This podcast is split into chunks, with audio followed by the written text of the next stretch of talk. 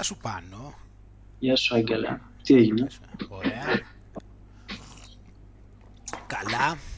Μια χαρά. Εσύ καλά; Καλά και εγώ. Είχα κάτι θέματα με το Skype, δεν μου άνοιγε και ξανά έκλεισα δεν υπολογιστό. Έκλεισα, ξανά άνοιξα. Α, ναι, είναι το, το κλασικό. Ξέρεις, θέλει, μερικές φορές θέλει ένα ανακάτεμα από την αρχή, λίγο να κάνεις ένα restart και τα πράγματα στρώνουν ε, σε αυτές τις περιπτώσεις. Τι έγινε; Ως διαμαγείας. Καλά, ωραία εδώ πέρα. Καλά τα πράγματα. Πήγαμε και το, πήγαμε και το Σαββατοκύριακο στα, το Κυριακή στα North Downs. Έχουμε μπει δηλαδή στη σεζόν τώρα σε αυτές τις περιπατητικές διαδρομές. Τι είναι αυτό, πρώτη φορά το ακούω. Ναι, ναι, δεν είναι. Αυτό δεν, δηλαδή από το εξωτερικό δεν το ξέρει κάποιος. Καλά, γενικώς ε, γενικώς στην Αγγλία, εντάξει, όπως έχουμε πει, έχει πάρα πολλές περιπατητικές διαδρομές. Είναι δηλαδή πολύ στην κουλτούρα αυτό το πράγμα ε, και έχει και πάρα πολύ έντονη φύση, το οποίο σημαίνει ότι έχει και πιο πολλές έτσι, διαδρομές που μπορείς να κάνεις. Ε, αυτό τώρα, οπότε υπάρχουν κάποια που λέγονται, υπάρχει κάποια κατηγοριοποίηση τέλος πάντων στις διαδρομές και είναι κάποια τα οποία λέγονται National Trails, όπως ήταν και το Thames Path που πηγαίναμε πέρυσι. Το Thames Path είναι, όπως είπαμε, είναι το... Κάποιος πάλι από το εξωτερικό δεν το ξέρει αυτό συνήθως, αλλά ο Τάμεσης είναι πάρα πολύ, εντάξει, εμείς μαζί το έχουμε πει πολλές φορές, είναι ένα πάρα πολύ μακρύ ποτάμι. Δηλαδή, άλλο που το Τάμεση τον έχει ο κόσμος συνδυασμένο με το Λονδίνο. Το Λονδίνο, δηλαδή, ο Τάμεσης στο Λονδίνο είναι ένα, ένα μικρό μέρος του Τάμεση γενικώς. Οπότε τώρα τα πηγαίνω και με σειρά, δηλαδή, τώρα έτσι όπως το περιγράφω, δηλαδή το, εσύ τα ξέρεις αυτά που λέω τώρα, είναι το θέμα ότι ο Τάμες ξεκινάει, είναι 180 μίλια, δηλαδή ξεκινάει από τα ανατολικά του Λονδίνου και φτάνει στο Gloucestershire. Οπότε υπάρχει αυτό το National Trail που είναι στην ουσία διαδρομή δίπλα από το ποτάμι του Τάμεση. Τώρα μέσα στο Λονδίνο προφανώς ε, δεν έχει τόσο πολύ, δεν έχει φύση, λογικό είναι αυτό, ξέρουμε πως είναι εκεί, δεν έχει τέτοια, αλλά όταν, όσο αρχίζεις και φεύγεις και περνάς από το Hammersmith και πέρα και πας ξέρω εγώ προς το Richmond και το Kew Gardens και όλα αυτά, αρχίζει σιγά σιγά τώρα και γίνεται, όσο πας προς τα δυτικά αρχίζει και γίνεται πολύ, έχει πάρα πολύ φύση και από ένα σημείο και μετά και όσο περνάς δηλαδή και απομακρύνεσαι από το Λονδίνο έχει και πολύ πιο έντονη φύση, δεν έχει σε πολλά, πάρα πολλά σημεία δεν υπάρχουν καν σπίτια ή υπάρχουν σημεία μόνο που υπάρχουν σπίτια και εκεί είναι εξοχικά ε, και έχει πάρα πολλές εναλλαγές στο τοπίο κλπ. Οπότε είναι ένα, στην ουσία είναι μια διαδρομή μεγάλου φυσικού κάλους αυτή. Εκτός λοιπόν από το Thames Path που λέμε τώρα που, έχει, που είναι πάρα μια πολύ μεγάλη διαδρομή και μπορείς να κάνεις εσύ πάρα πολλά διαφορετικά κομμάτια που ήταν αυτό δηλαδή που κάναμε πέρυσι ε, ένα, άλλο, ένα άλλο National Trail είναι το North Downs Way το North Down, τα, αυτά τα North Downs τώρα είναι, είναι στην περιοχή του Σάρεϊ και του Κέντ. Είναι νότια από το Λονδίνο αυτό τώρα, ενώ το Τάμες είναι στην ουσία δυτικά, σε γενικές γραμμές, είναι δυτικά και βορειοδυτικά του Λονδίνου.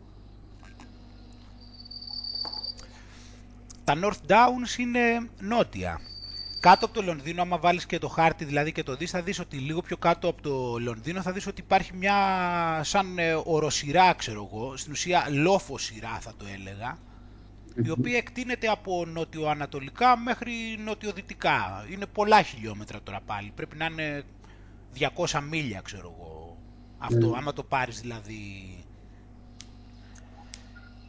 Και τώρα τι γίνεται, εμείς πέρυσι όπως ξέρεις δηλαδή, δεν θυμάμαι το έχουμε πει και εδώ πέρα, πηγαίναμε από όταν άνοιξε ο καιρός, δηλαδή από ε, μέσα τέλη Απριλίου και μετά σχεδόν ε, κάθε Σαββατοκύριακο πηγαίναμε και κάναμε ένα κομμάτι από του Τάμεση, δηλαδή πηγαίναμε στο, σε κάποιο...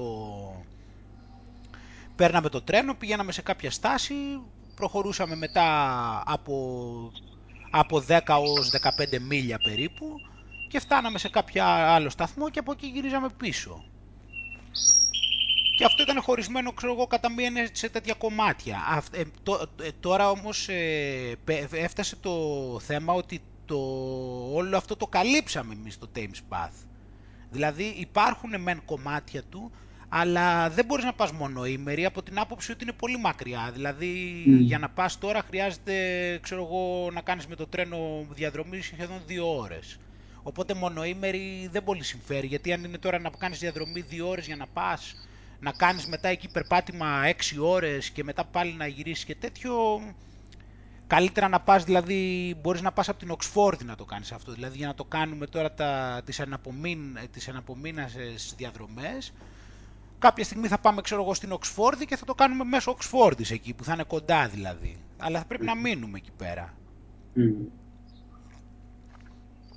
Είναι ότι είναι και κάποια σημεία τα οποία δεν έχουν τίποτα, δηλαδή δεν μπορείς ούτε να βρει, από ένα σημείο και μετά δεν έχει, δηλαδή πρέπει να πάρεις ε, αναγκαστικά κάποιο τοπικό ταξί, δεν έχει δηλαδή ούτε λεωφορεία ούτε τρένα εκεί, mm. εκεί που φτάνεις, είναι πολύ μακριά, δηλαδή δεν ξέρω, δηλαδή κάποιος για να πάει πρέπει να το κάνει δηλαδή κυκλικά πολλές φορές, δηλαδή να έχει νοικιάσει αμάξι και να το αφήσει κάπου και μετά να, να κάνει κάποια διαδρομή και να γυρίσει και πίσω να το πάρει.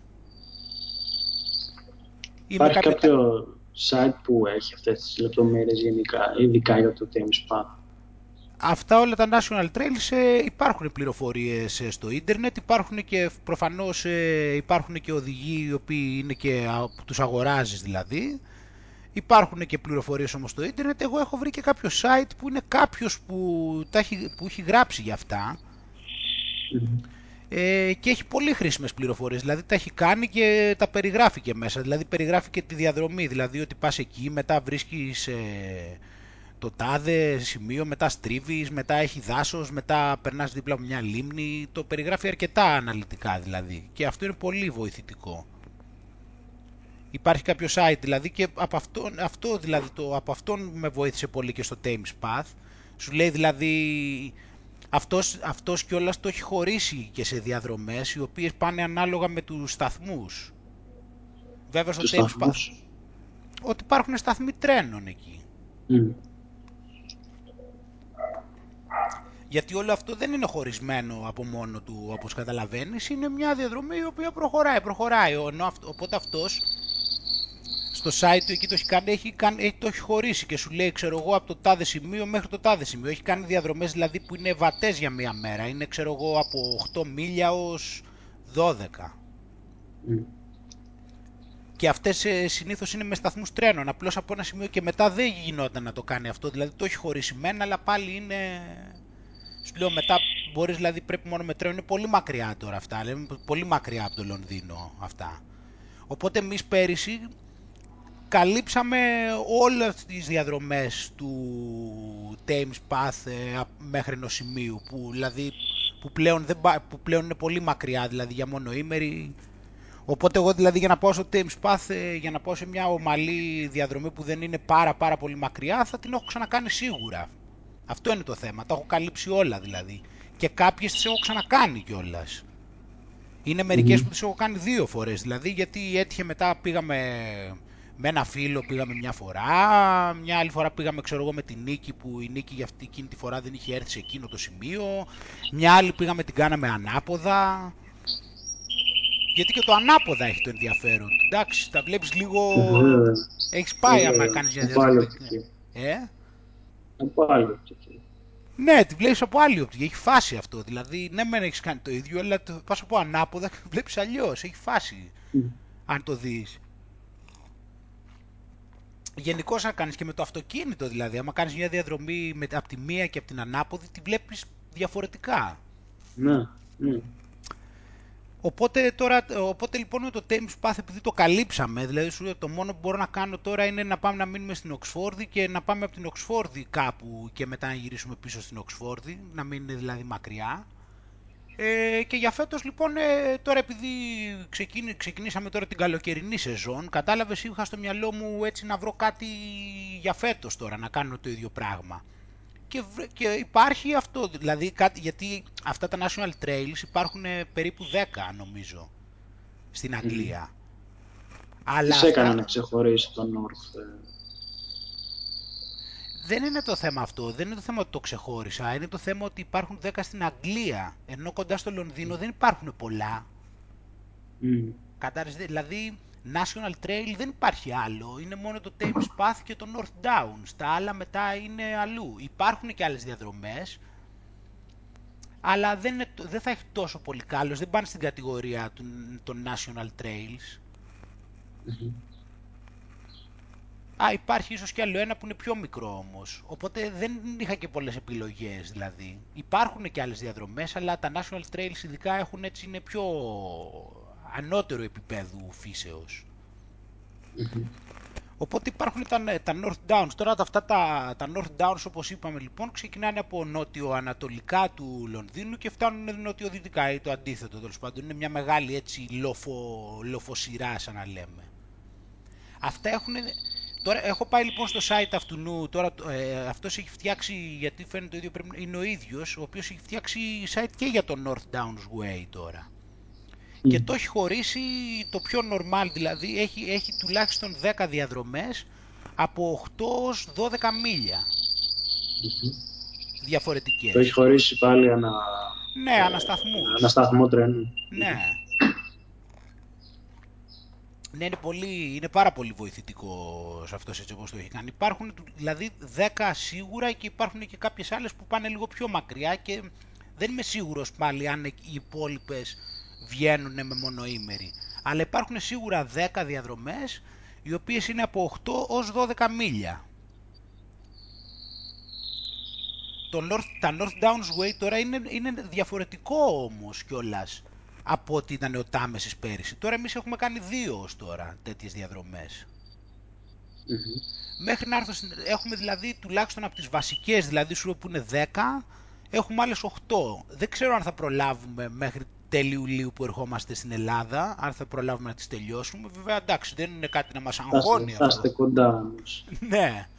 Ναι, το πλάνο είναι ότι θα είμαστε, θα, θα, δηλαδή θα είμαστε κοντά, ναι εκτός συγκλονιστικού απρόπτου δηλαδή, θα έχουμε φτάσει, αν δεν τα έχουμε τελειώσει, καλά, προφανώς αυτό δεν είναι κάτι το οποίο μας αγχώνει, εντάξει, ας τελειώσουμε, ε, και οπότε τώρα θα γίνεται αυτή η δουλειά, δηλαδή σχεδόν κάθε Σαββατοκύριακο θα πηγαίνουμε εκεί, είναι εντελώς διαφορετικά τώρα εκεί πέρα, είναι πολύ πιο απαιτητικές διαδρομές, γιατί στο... Ναι, είναι πολύ πιο απαιτητικές. Γιατί, γιατί, γιατί αυτές είναι, πάνω, είναι σε λόφους πάνω και οπότε έχει πολύ... Είναι πολύ απότομες. Έχει πολλά σημεία δηλαδή, έχει συνέχεια ανηφοροκατηφόρες. Ενώ mm. το River Thames που ήταν στο... Εντάξει τώρα ήταν ξέρεις, δίπλα σε ποτάμι, ξέρεις τώρα δίπλα σε ποτάμι συνήθως δεν είναι flat. Καμία σχέση δηλαδή. Ο Τάμεσης ήταν το πιο πολύ δηλαδή ήταν flat, ενώ τώρα αυτές ε, είναι πολύ πιο δύσκολες. Πολύ, πολύ, πολύ πιο δύσκολες. Καμία σχέση. Έχει δηλαδή, έχει ανε, ανεβοκατεβάσματα συνέχεια δηλαδή. Οπότε καθυστερεί, δηλαδή σου παίρνει και πιο πολλή ώρα και είναι και πιο κουραστικά. Αλλά πλέον τώρα εντάξει, έχουμε γίνει, είμαστε δυνατοί, εντάξει. Ε, ναι. Είναι πολύ πιο, παίρνει, παίρνει δηλαδή και πιο πολύ χρόνο παίρνει και πολύ πιο κουραστικά είναι. Έχεις δει διαφορές στο, στο, στα πράγματα που βλέπεις; Ναι, βέβαια, αφού είναι, δεν, δεν, έχει, δεν έχει νερό καταρχάς. Εντάξει, αυτό εντάξει, είναι κάτι διαφορετικό. Εντάξει, εμένα μου αρέσει το νερό. Δεν υπάρχει νερό τώρα. Αλλά έχει πολύ πιο έντονη φύση τώρα όμως. Τώρα μιλάμε δηλαδή, τώρα, τώρα συζητάμε συνέχεια τώρα δηλαδή, ή, δηλαδή υπάρχουν σημεία με θέα που βλέπεις παιδί, ή βλέπεις δηλαδή απίστευτη παιδιάδα, απίστευτη θέα, που στον Τάμπεση δεν είχε θέα, εκεί σου λέω είσαι ψηλά τώρα. Δηλαδή είναι πάρα πολλά σημεία που είχε απίστευτη θέα, βλέπεις πολύ μακριά δηλαδή παιδιάδες και τέτοια, αλλά το, αλλά το μεγαλύτερο μέρος είναι στην ουσία είναι δάση στην ουσία. Οπότε μιλάμε για πολύ έντονη, πάρα πολύ έντονη βλάστηση. Είσαι διαρκώς δηλαδή μέσα σε δάση ή σε σημείο που είναι δάσος μεν αλλά έχει άνοιγμα και βλέπεις μακριά. Από πολύ ψηλά όμως. Είναι κάτι διαφορετικό, δηλαδή θα έλεγα χάνεσαι πολύ περισσότερο μέσα στη φύση πλέον. Ενώ το ποτάμι είναι πιο, εντάξει, ένα ποτάμι είναι πιο ανοιχτά και αυτά. Ε, Και σου λέω εκεί υπάρχουν, υπάρχουν και σπιτάκια αυτά και εξοχικά. Ενώ το άλλο είναι. Έχει δηλαδή και το μειονέκτημα ότι δεν έχει πουθενά να πάρουμε και προμήθειες, κατάλαβες τι γίνεται. Δεν έχει πουθενά να αγοράσουμε νερό. Αυτό είναι λίγο, δεν συμφέρει δηλαδή, αλλά εντάξει.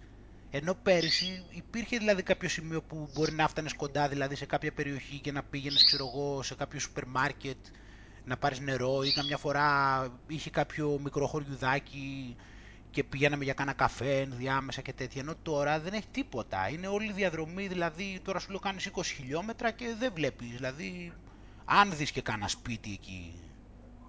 Άρα πρέπει να έχετε πράγματα μαζί σας περισσότερα.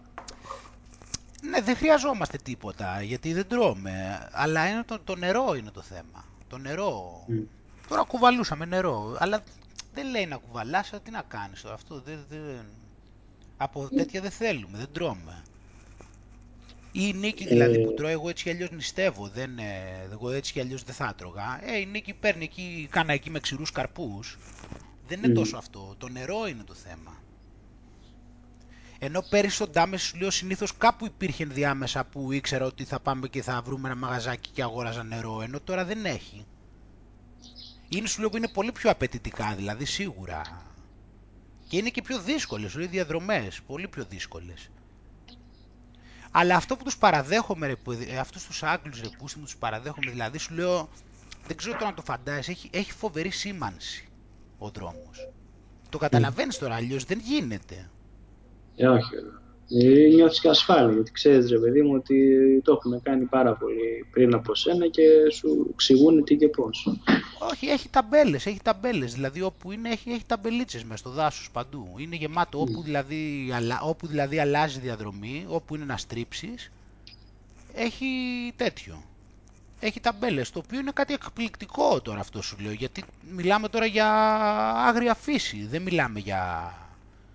Είναι όλα δηλαδή αυτά συνήθως είναι μέσα σε δάση και τέτοια. Και όμως είναι... Το έχουν κάνει πάρα πολλοί άνθρωποι βέβαια και υπάρχει αυτό, υπάρχει η σήμανση. Γιατί αλλιώς σου λέω δεν, ε, δεν γίνεται αλλιώς. Αν δεν υπήρχε σήμανση. Και έχει φοβερή σήμανση. Δηλαδή πηγαίνεις καρφί, δεν χάνεις, δηλαδή δεν κολλάς πουθενά. Φοβερό, παρότι Μμ. είναι όλο δάσος και τέτοια. Και αυτό είναι, φο- και αυτό είναι εκπληκτικό. δηλα- Γιατί σου λέω στον Τάμεση και όλα συνήθως δεν είχες και πολύ ανάγκη τη σήμανση. Δηλαδή συνήθως, όχι και 100% αλλά κατά 80% πας και παράλληλα με το ποτάμι. Μμ. Άντε να άλλαζε, δηλαδή υπάρχουν κάποια σημεία που δεν μπορείς να πας δίπλα με το ποτάμι και έκανες παράκαμψη, υπάρχουν αυτά, αλλά είναι τέτοιο. Ή στο ποια πλευρά του ποταμού θα πας, δεξιά ή αριστερά, αλλά κατά τα άλλα, εντάξει, στην ουσία ακολουθείς το ποτάμι συνήθως. Ενώ τώρα δεν υπάρχει κάποιο σημείο αναφοράς. Έχει, είναι πολύ διαφορετικά δηλαδή, αλλά έχει εκπληκτική σήμανση, εκπληκτική σήμανση. Δεν κολλάς πουθενά δηλαδή. Το φαντάζεσαι τώρα πώς σου λέω, λέει, φαντάσου τώρα να είσαι μέσα στα βουνά δηλαδή, εκεί τώρα στην τύχη Μμ. τίποτα, δεν υπάρχει τίποτα. Και αυτά και υπάρχει σήμανση, συν ότι είναι και πατημένο πολλά σημεία, είναι πατημένα, φαίνεται δηλαδή το μονοπάτι. Και είναι καταπληκτικά, δηλαδή εκεί και αν χάνεσαι δηλαδή στη φύση, μιλάμε πραγματικά χάνεσαι.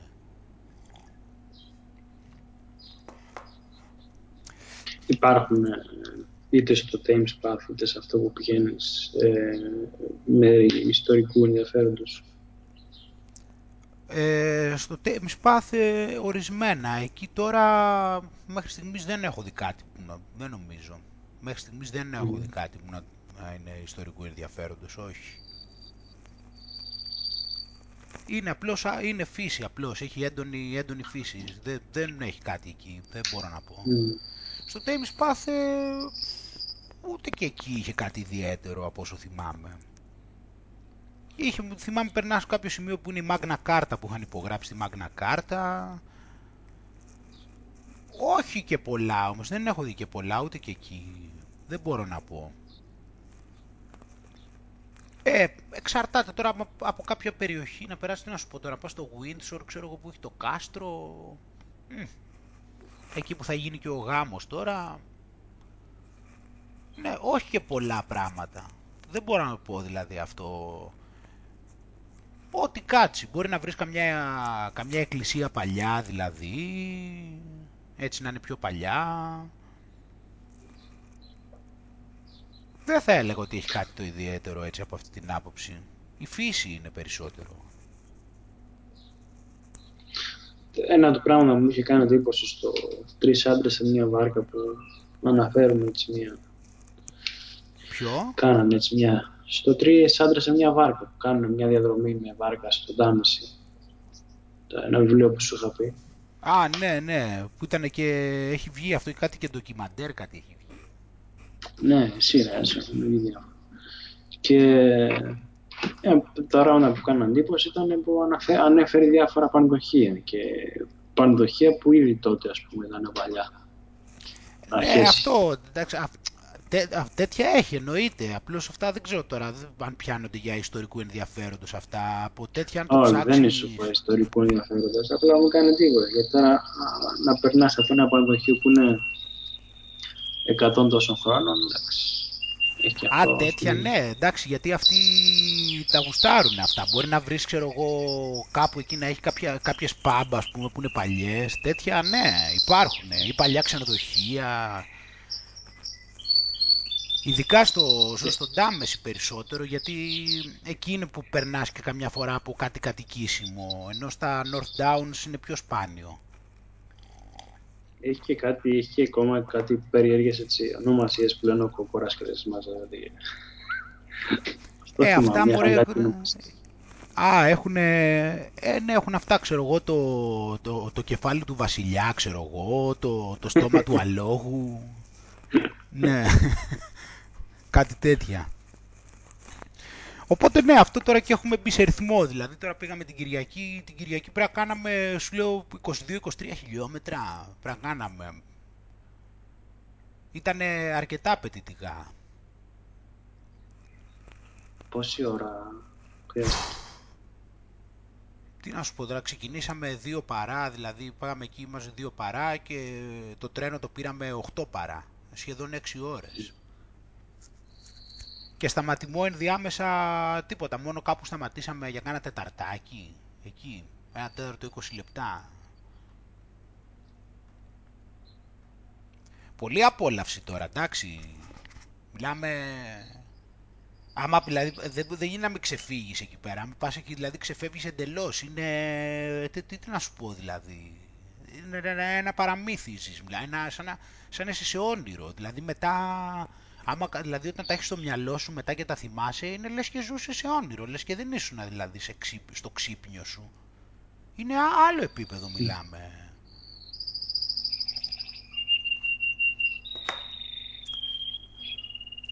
Απίστευτη εμπειρία αυτά. Δεν έχω... Τι να σου πω δηλαδή. Έχουμε τώρα... Εσύ είναι σαν ξεφεύγεις τελείως από τον πολιτισμό. Εντελώς, εντελώς. Δηλαδή ξεφεύγεις πάρα πολύ. Εντάξει, υπάρχουν κάποια σημεία που βλέπεις από μακριά λεωφόρο, δηλαδή μπορεί να δεις τη...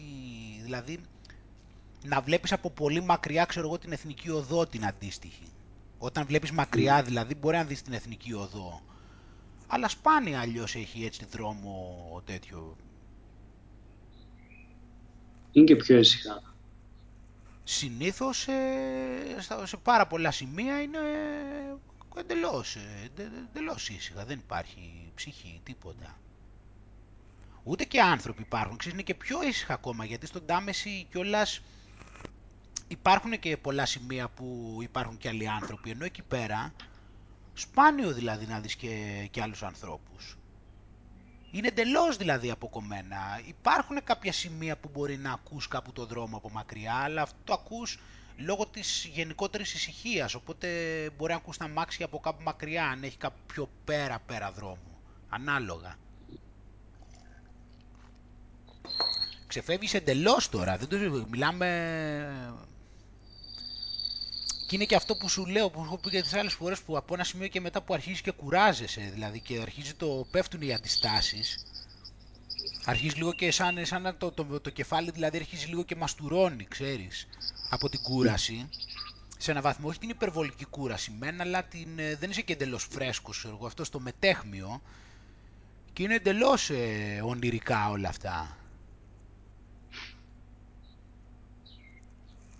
Είναι, ε, είναι, είναι καταπληκτικά, είναι καταπληκτικά, είμαι πολύ ενθουσιασμένος. έχουμε άλλες 8 τουλάχιστον διαδρομές εκεί πέρα σε αυτό. Το οποίο δεν είναι και, δεν είναι και μεγάλη απόσταση. Δηλαδή, από το σπίτι, δηλαδή αν τα πετύχουμε και τα τρένα όλα ακριβώς, δηλαδή μπορούμε να φτάσουμε και σε κάτω από μία ώρα εκεί.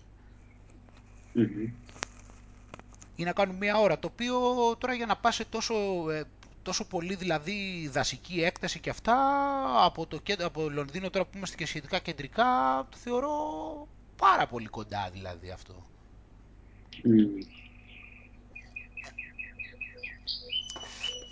Και οπότε ναι, έχουμε με αυτό τώρα, τώρα έχουμε μπει για τα καλά. Με αυτό, ε, επίσης τώρα θα πάμε τέλη, τέλη Μαΐου, τέλη Μαΐου θα πάμε μια, ε, πέντε, έξι μέρες, ε, θα πάμε ένα ταξίδι πάλι εδώ πέρα. Στην Αγγλία θα πάμε, θα πάμε παραλία, αυτή τη φορά, αλλά όχι για μπάνιο.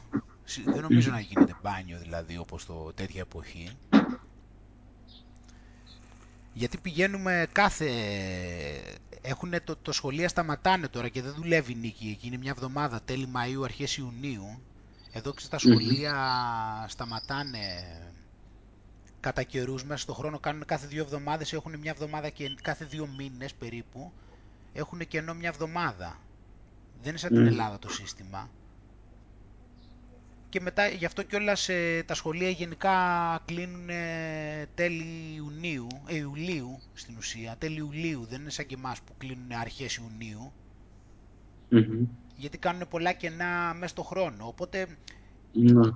συνήθως όταν έχει νίκη έτσι τέτοια μια εβδομάδα κενή πηγαίνουμε, αλλά στάνταρ πηγαίνουμε εκεί τέλη Μαΐου, αρχές Ιουνίου, δηλαδή πέρσι είχαμε πάει στο Καντέρμπουρι, πρόπερσι στο Χάστινγκς, Τώρα φέτος θα πάμε στο Dorset. Αυτό είναι νότιο... Είναι νότιο-ανατολικά αυτό, νότιο-δυτικά, συγγνώμη, είναι, είναι νότιο-δυτικά, είναι κάτω στη θάλασσα αυτό. Θα μείνουμε έξι μέρες εκεί πέρα. Και έχω κάνει τις έρευνές μου τώρα και είμαι έτοιμος, δηλαδή έχουμε να δούμε πολλά εκεί. Και έχει και ωραίες εντυπωσιακές παραλίες καλές διαδρομές, έχει και φύση και τέτοια. Είμαστε έτοιμοι, δηλαδή στην ουσία έχω σκεφτεί τι θα πάμε να δούμε. Τα έχω φτιάξει δηλαδή στο μυαλό μου, θα μείνουμε σε δύο διαφορετικές πόλεις. Για τον Ντόρσετ είναι κομιτεία τώρα, ξέρεις, σαν να λέμε Αττική.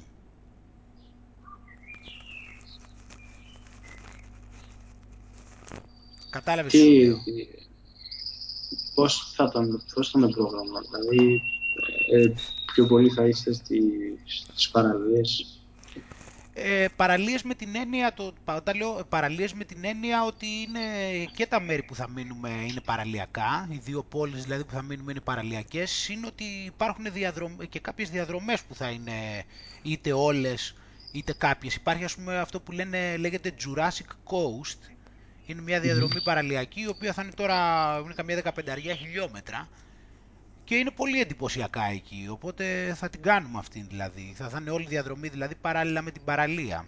Και έχει και μια... Έχει και ένα περίεργο τέτοιο είναι που είναι, είναι, είναι κάποιοι βράχοι έτσι κάπως όρθιοι και έχουν κάνει έτσι ένα... έχουν ανοίξει από κάτω και είναι σαν ένα πι. Κατάλαβες, δηλαδή είναι ο βράχος και από κάτω είναι σαν ένα πι και έχει ανοίξει έχει αυτό το άνοιγμα. Οπότε είναι πολύ εντυπωσιακό και αυτό και, έχει και είναι και παραλίες ωραίες, δηλαδή είναι παραλίες έτσι, όχι όπως μπορεί να το έχει κάποιος στο μυαλό του για την Αγγλία, είναι δηλαδή με αμμουδιά, είναι πολύ όμορφα εκεί. Οπότε θα κάνουμε, θα κάνουμε κάποιες, δηλαδή είναι μια διαδρομή που θα κάνουμε ξέρω εγώ παράλληλα έτσι εκεί με την παραλία. Είναι, κάποια, είναι ε, τα μέρη που θα μείνουμε έχουν και αυτά παραλίες. Θα πάμε και σε κάποια άλλα μέρη βέβαια που είναι με λόφους πάλι, έχει και τέτοια εκεί. Συνδυασμό δηλαδή και των δύο.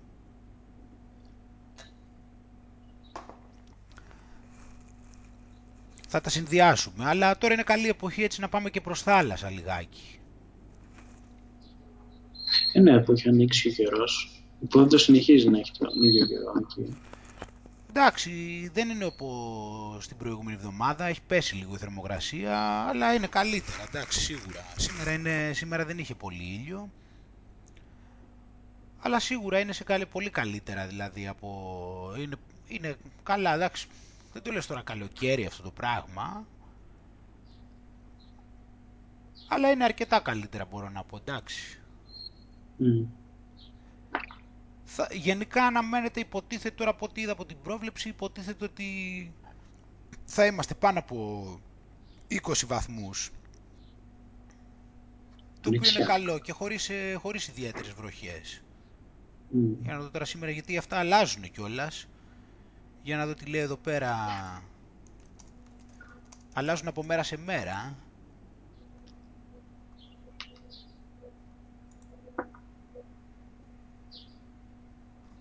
Α, μια χαρά, ναι. Αναμένεται τις επόμενες να έχει συνέχεια ηλιοφάνεια τώρα τουλάχιστον για τις επόμενες 10 μέρες με από 21 ως 24 βαθμούς. Αν τώρα... Super.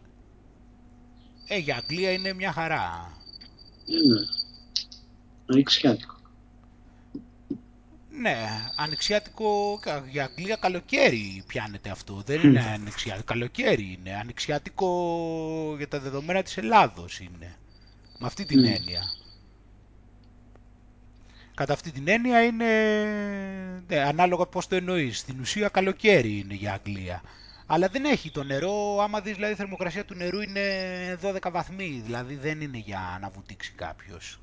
Mm. Γι' αυτό και αυτοί δεν βουτάνε. Δηλαδή, αν είναι να βουτήξουν, από ό,τι έχω καταλάβει, από Ιούνιο και μετά. Τότε δηλαδή που θα πάμε εμείς εκεί τέλη Μαΐου, αρχές Ιουνίου, δεν νομίζω να κολυμπάει κανείς.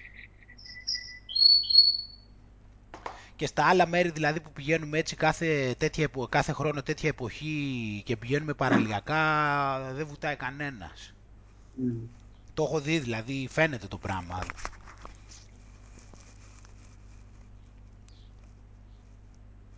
Οπότε αυτά τώρα έχω πιάσει, έχω πει πολλά τώρα για αυτά, έπιασα εκεί τη τέτοιο και λέω, αλλά είναι, είναι η άτιμη ρε γαμώτο, είναι πολύ, πολύ του περπατήματος έτσι και αυτά έχουν διαδρομές τέτοιες, έχουν φ- φύση κάργα δηλαδή, είναι, αυτό είναι κάτι το οποίο όσο θα είμαι εδώ δηλαδή μέχρι να φύγω από την Αγγλία δηλαδή σκοπεύω να το τραβήξω από τα μαλλιά δηλαδή για τα καλά όσο μπορώ.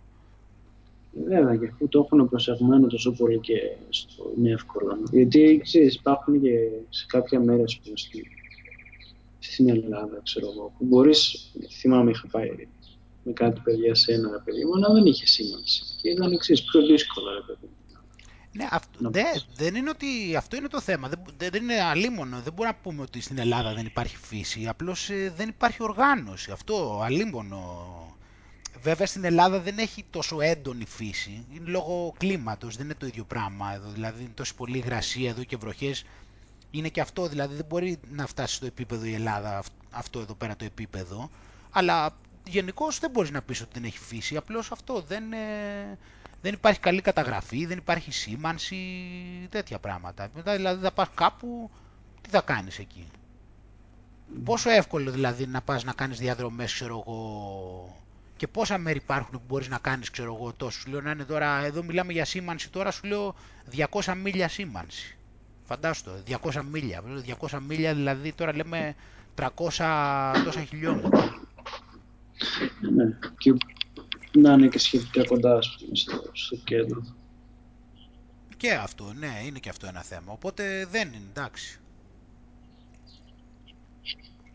Οπότε αυτόν έχω, στο, έχω σκοπό έτσι να το τραβήξω από τα μαλλιά δηλαδή όλο αυτό όσο θα είμαι εδώ πέρα στην Αγγλία. Δηλαδή εκτός από το ότι...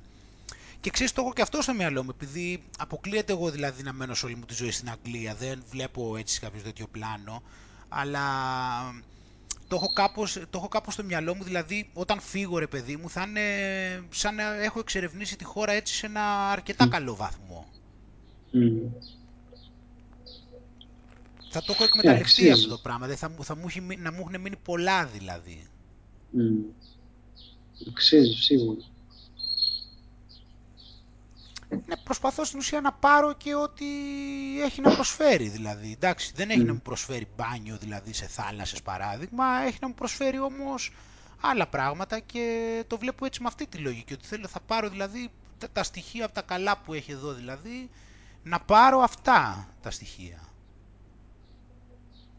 Είναι το τα καλά καλύτερο που που έχει έχει, να σου γιατί- προσφέρει ένα μέρος. Ναι, με αυτή την έννοια. Μπορεί να μην είναι δηλαδή ιδανικά σε όλα, αλλά είναι κάποια πράγματα, που είναι, ε, είναι κάποια στοιχεία που είναι top. Δηλαδή σου αυτό τώρα, τη, η φύση της Αγγλίας, είναι top, είναι κορυφή μιλάμε τώρα, εντάξει, δηλαδή δεν, είναι, δεν πιάνεται αυτό το πράγμα. Τόσο έντονη βλάστηση και χρώματα τέτοια, τώρα μιλάνε τέτοια εποχή τώρα αυτή τη στιγμή τώρα που μιλάμε, τώρα φ, τέλη Μαΐου, φ, μιλάμε είναι η φύση, ε, είναι, εντάξει, για τα καλά τα, πα- τα πάνω της. Είναι κάτι εκπληκτικό και είναι, λυπάμαι τους άλλους ανθρώπους, δηλαδή όσοι δεν ασχολούνται με κάτι τέτοιο, δηλαδή δεν ενδιαφέρονται, είναι κρίμα. Γιατί σου λέω είναι στα θαύματα του κόσμου αυτό το πράγμα για μένα, είναι κάτι ασύλληπτο. Έχει δηλαδή και τόσο μεγάλο πλούτο, δηλαδή τόσο καλή οργάνωση, τόσο πολύ πλούτο πραγματικά, τόσο... Είναι, είναι, κάτι, είναι κάτι εκπληκτικό, δηλαδή είναι κρίμα. Δεν, δεν μπορώ να καταλάβω δηλαδή αυτή τη στιγμή όπως το έχω στο μυαλό μου, δεν μπορώ να καταλάβω δηλαδή τι, τι- τι να πάει δηλαδή ο άλλος να είναι Κυριακή και να πάει να πάει τώρα στο κέντρο του Λονδίνου να κάνει τι πάλι. Δεν σου λέω να μην δεις και εκεί, εντάξει. Αλλά το να είναι, ξέρω εγώ, κάθε Σαββατοκύριακο ότι «Α, τι θα κάνουμε, ξέρω εγώ, θα πάω στην τάδε pub. Τι να σου πω, δεν, ε, δεν μπορώ να καταλάβω, να το έχω δηλαδή έτσι στο μυαλό μου. Και νομίζω ότι έτσι και κατά μία έννοια, δηλαδή ίσως γενικώ είναι αυτό. Δηλαδή και στην Ελλάδα να είσαι, σου πει ο άλλος, τι είναι αυτό, θα πάμε στο τάδε μέρος, ξέρω εγώ, εκεί να πιούμε καφέ εκεί πέρα ή να πιούμε ποτό εκεί. Και αυτά δεν, ε, εντάξει, δεν το καταλαβαίνω δηλαδή Sonic και Dead, ο καθένας είναι και στη φάση του. Αλλά επειδή το βλέπω πολύ μαζικά το λέω. Είναι κρίμα. Όντως, δηλαδή. αν κρίνω, αν κρίνω από τις φωτογραφίες που έχεις βγάλει κατά καιρούς του Thames Park, εντάξει, δεν ήταν και λίγος ο κόσμος που πήγαινε. Δηλαδή δεν ήσασταν και μόνοι σας. Ενώ σε κάποια μέρη εδώ πέρα στην Ελλάδα, αν πας, θα είσαι σίγουρα μόνος σου. Δεν υπάρχει περίπτωση. Ε, Ναι, σίγουρα είναι καλύτερα, απλώς σου λέω και εκεί πέρα υπάρχουν, ε, είναι και υπάρχουν οι εξοχικές κατοικίες, ε, υπάρχουν και κάτοικοι που μένουν εκεί, άλλοι είναι και εξοχικές κατοικίες, είναι διάφορα, δεν είναι ότι όλοι αυτοί πάνε από το Λονδίνο. Μμ.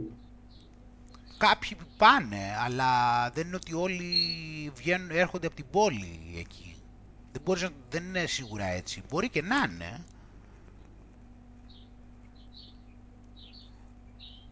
Σίγουρα όμως μάλλον, στην, ε, εγώ, αλλά εγώ σίγουρα τώρα βέβαια η σύγκριση που κάνεις πιστεύω ότι είναι σε σχέση με την Ελλάδα δηλαδή όπως το, όπως το λες είναι καλύτερα και σου λέω φαίνεται κιόλας από ένα άλλο στοιχείο που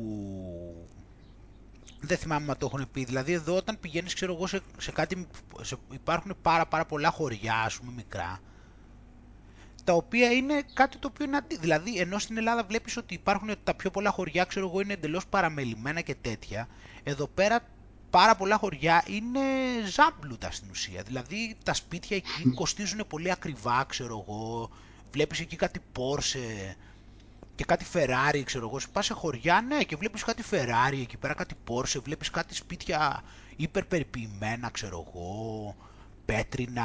Κοίτα να δεις. Ναι, και είναι δηλαδή τα πιο ακριβά γιατί φαίνεται δηλαδή, φαίνεται δηλαδή ότι βλέπεις κόσμο ξέρω εγώ που είναι, δεν σου λέω ότι είναι καλύτερος ο κόσμος αλλά σου λέω σίγουρα ότι ο άλλος έχει λεφτά και τα σκάει εκεί, κατάλαβες ότι έχουν αξία αν μπορώ να το κρίνω έτσι, κατάλαβες δηλαδή βλέπεις ανθρώπους δηλαδή που, είναι, που έχουν λεφτά και πηγαίνουν εκεί ενώ στην Ελλάδα στα χωριά που πηγαίνεις είναι μόνο κάποιοι άνθρωποι ξέρω εγώ, που έχουν μείνει, κάποιοι που είναι βοσκοί ξέρω εγώ, και έχουν μείνει εκεί. Αυτοί που λένε και καλά είναι οι χωριάτες, οι κακομοίρες που έχουν μείνει Mm. εκεί πέρα ξέρω εγώ, και δεν μπορέσαν να πάνε στην πόλη. Φτωχοί, ξέρεις που ασχολούνται με τίποτα ζώα, τίποτα όσοι γεωργοί έχουν απομείνει. Κάτι είναι, δηλαδή ξέρεις όλα παρατημένα. Ενώ εδώ πέρα πηγαίνεις στις επαρχίες αυτά και στο κάθε χωριό, ξέρω εγώ, που υποτίθεται ότι είναι ένα μικρό χωριουδάκι, ξέρω εγώ, και βλέπεις εκεί κάτι βιλάρες, ξέρω εγώ, και κάτι σπιταρώνες και κάτι αμαξάρες, ξέρω εγώ, και ανθρώπους εκεί με λεφτά που φαίνονται και τέτοια. Δηλαδή ότι δείχνεις δηλαδή ότι έχουν ανεβασμένο το επίπεδο αντίστοιχα. Ενώ Μμ. στην Ελλάδα βλέπεις ότι είναι μόνο, είναι εντελώς παρατημένα, ενώ εδώ είναι το αντίθετο. Ενώ δηλαδή στην Ελλάδα, δηλαδή τώρα, ναι, τώρα στην Ελλάδα, δηλαδή ξέρω εγώ στα πιο πολλά χωριά, εντάξει, τι θα σου δηλαδή πες ότι ήθελες να αγοράσεις ένα σπίτι, πόσο θα το πλήρωνες, τίποτα. Θα, θα με ψίχουλα θα το έπαιρνες τώρα, έτσι δεν είναι. Ενώ εδώ πέρα έχουν αξία εκεί αυτά, δηλαδή πρέπει να έχεις πολλά λεφτά για να μπορέσεις να πάρεις κατοικία εκεί να έχεις. Ε, έχει προχωρήσει προφανώς πιο πολύ από κέντρωση από εδώ. Το έχουν έστω, δηλαδή, έστω και αν δηλαδή μπορεί να μην μένουν πολύ κάτοικοι, το έχουν σίγουρα σε μεγάλη αξία σαν εξοχική κατοικία, κατάλαβες, δηλαδή ο άλλος δηλαδή, έχει αξία για αυτόν.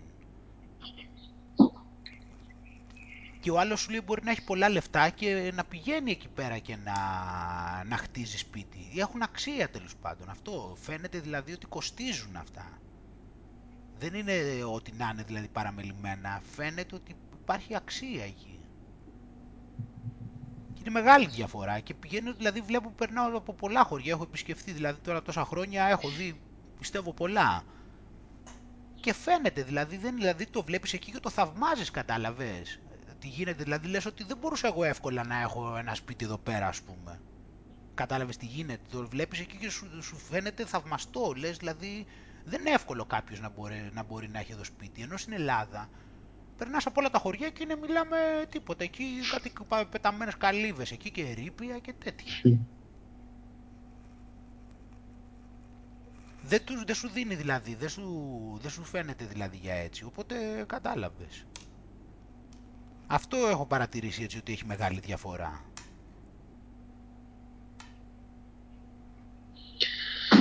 Μακάρι να γινόταν και εδώ αυτό. Εδώ ακόμα και στο, στο κέντρο δεν έχουν κάνει πράγματα τώρα πόσο μάλλον είστε απ' έξω. Αυτό να μου πεις, εδώ ούτε στο καλά τώρα ναι. Καλά στην Ελλάδα τώρα είναι, είναι πολλά που τέτοιο. Στην Ελλάδα καταρχήν δεν υπάρχει, στα πιο πολλά δεν υπάρχει ούτε σχέδιο πόλης ούτε τίποτα. Το οποίο αυτό δεν είναι μόνο η διαφορά με την Αγγλία, είναι η διαφορά με, τη, με όλες τις χώρες θα έλεγα της Ευρώπης τουλάχιστον. Σε όλες τις χώρες της Ευρώπης και να πας δηλαδή στο 99% στις πόλεις ε, βλέπεις ότι υπάρχει, δηλαδή υπάρχουν νεοκλασικά κτίρια, υπάρχουν ε, τα σπίτια είναι χτισμένα, ξέρω εγώ, έχουν κάποια τεχνοτροπία, εκείνη η περιοχή είναι έτσι, ξέρω εγώ, σου λέει είναι μετά δε πέτρα, είναι μετά δε χρώματα, μετά δε σκεπές, μετά δε αρχιτεκτονική. Στην Ελλάδα μιλάμε όλα στην τύχη. Συν όλα αυτές τις μαλακίες που έχουν κάνει με τις, με τις πολυκατοικίες και με όλα αυτά.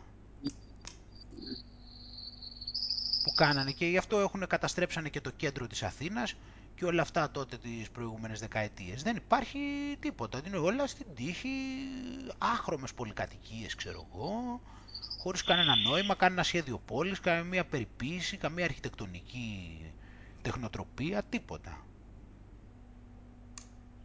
Ναι και αυτό είναι γενικά δεν το βλέπεις έξω, δηλαδή δεν σε χώρες, δηλαδή εγώ πριν ξεκινήσω να ταξιδεύω δηλαδή το έβλεπα σε άλλες χώρες και νόμιζα ότι ήταν κάτι φοβερό, ενώ στην ουσία δεν ήταν τίποτα φοβερό, ήταν το φυσιολογικό, όλοι δηλαδή το βλέπανε έτσι. Δεν ήταν κάτι ιδιαίτερο, γιατί έβλεπα, πήγαινα και έβλεπα μια ομοιομορφία και έλεγα κοίτα να δεις ρε παιδί μου έτσι, μπράβο οι άνθρωποι ξέρω εγώ, ενώ στην ουσία αυτό ήταν ο κανόνας, δεν ήταν η εξαίρεση. Απλώς εγώ δεν το είχα συνηθίσει.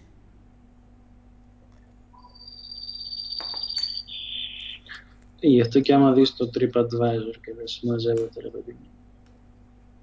Ε, όχι το TripAdvisor, το Wiki Travel. Άμα πας, ρε παιδί μου, γιατί, και δεις, ας πούμε, για την Αθήνα, αυτά που θα σου πει είναι πιο πολύ μοναστηράκι πλάκα. Δηλαδή, ναι. εντάξει, στην πλάκα βλέπεις λίγο, ρε παιδί μου, ξέρω αυτό το Ε, ναι, πάλι καλά, ναι, που εκεί βλέπεις λιγάκι, ναι, για όσο είναι, πόσο είναι εκεί πέρα, είναι μερικά τετράγωνα, ναι, όσο εκεί, βέβαια. Και λίγο εκεί στο μοναστηράκι. Φαίνεται και από άλλα. Εγώ θυμάμαι δηλαδή παλιά, θυμάμαι παλιά δηλαδή που ξέρω εγώ τράβαγε ο άλλος φωτογραφία ξέρω εγώ και σου λέγει Αθήνα ξέρω εγώ από το Λικαβιτό. Και έλεγα από καλά αυτό τι είναι. Σου λέγει ξέρω εγώ πανοραμική θέα. Ξέρω, τι, τι παλακία λέω είναι αυτό τώρα. Σε άλλες χώρες σου λέω πας και τραβάς πανοραμικά πλάνα. Και είναι ωραία, ενώ εκεί τραβάς, ξέρω εγώ, η Αθήνα, λέει από το Λικαβιτό, που πανοραμική άποψη και το κοιτάς, τι, τι μαλακία λες είναι αυτό τώρα. Δεν έχει δηλαδή κάποια ομορφιά, ξέρεις, κάποιο χαρακτήρα δηλαδή να σου δείξει κάτι;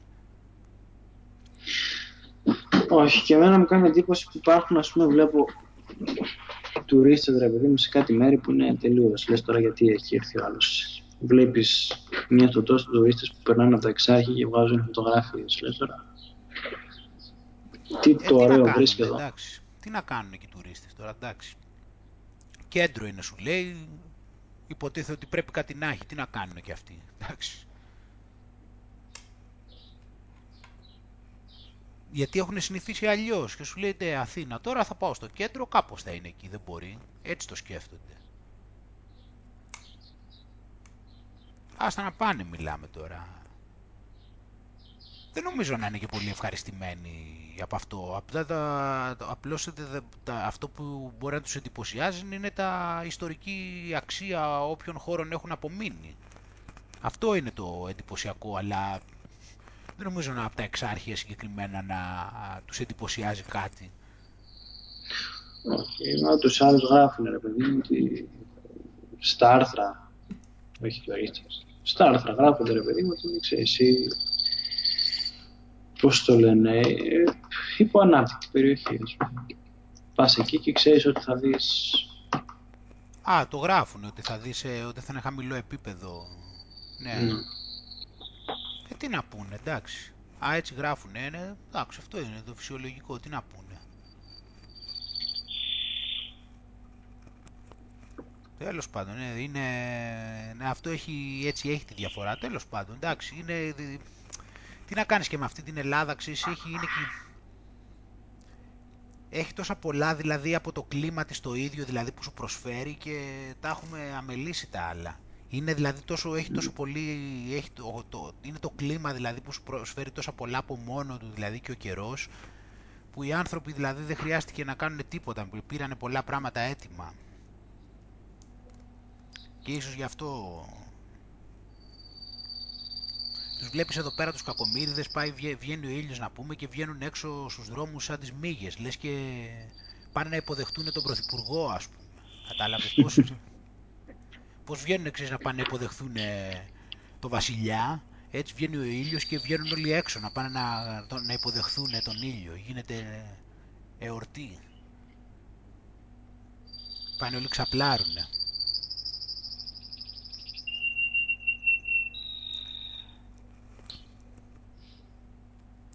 Τελείως διαφορετικές νοοτροπίες λόγω κλίματος. Ναι, ναι. Δεν εντελώς, εντελώς. Έχουν μάθει αλλιώς οι άνθρωποι, εντάξει.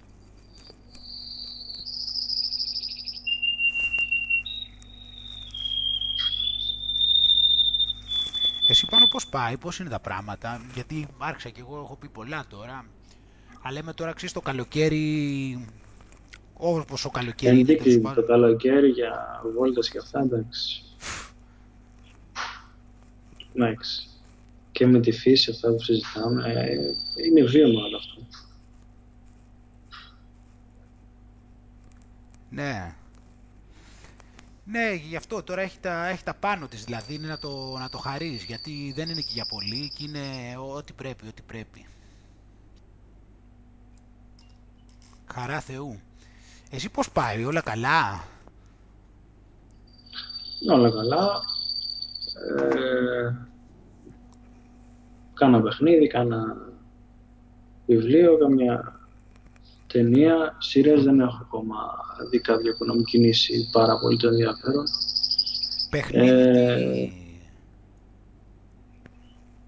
Τι ωραία, κάτι παλιά, το Need for Speed. Έπαιζα ένα Α, άλλο έπαιζε. μάφια, μ' αρέσουν, μ' αρέσουν, ε, ξέρεις, τα action adventure πολύ. Α, παιχνίδια στον υπολογιστή. Μμ. Α, α, τώρα κατάλαβα, ναι.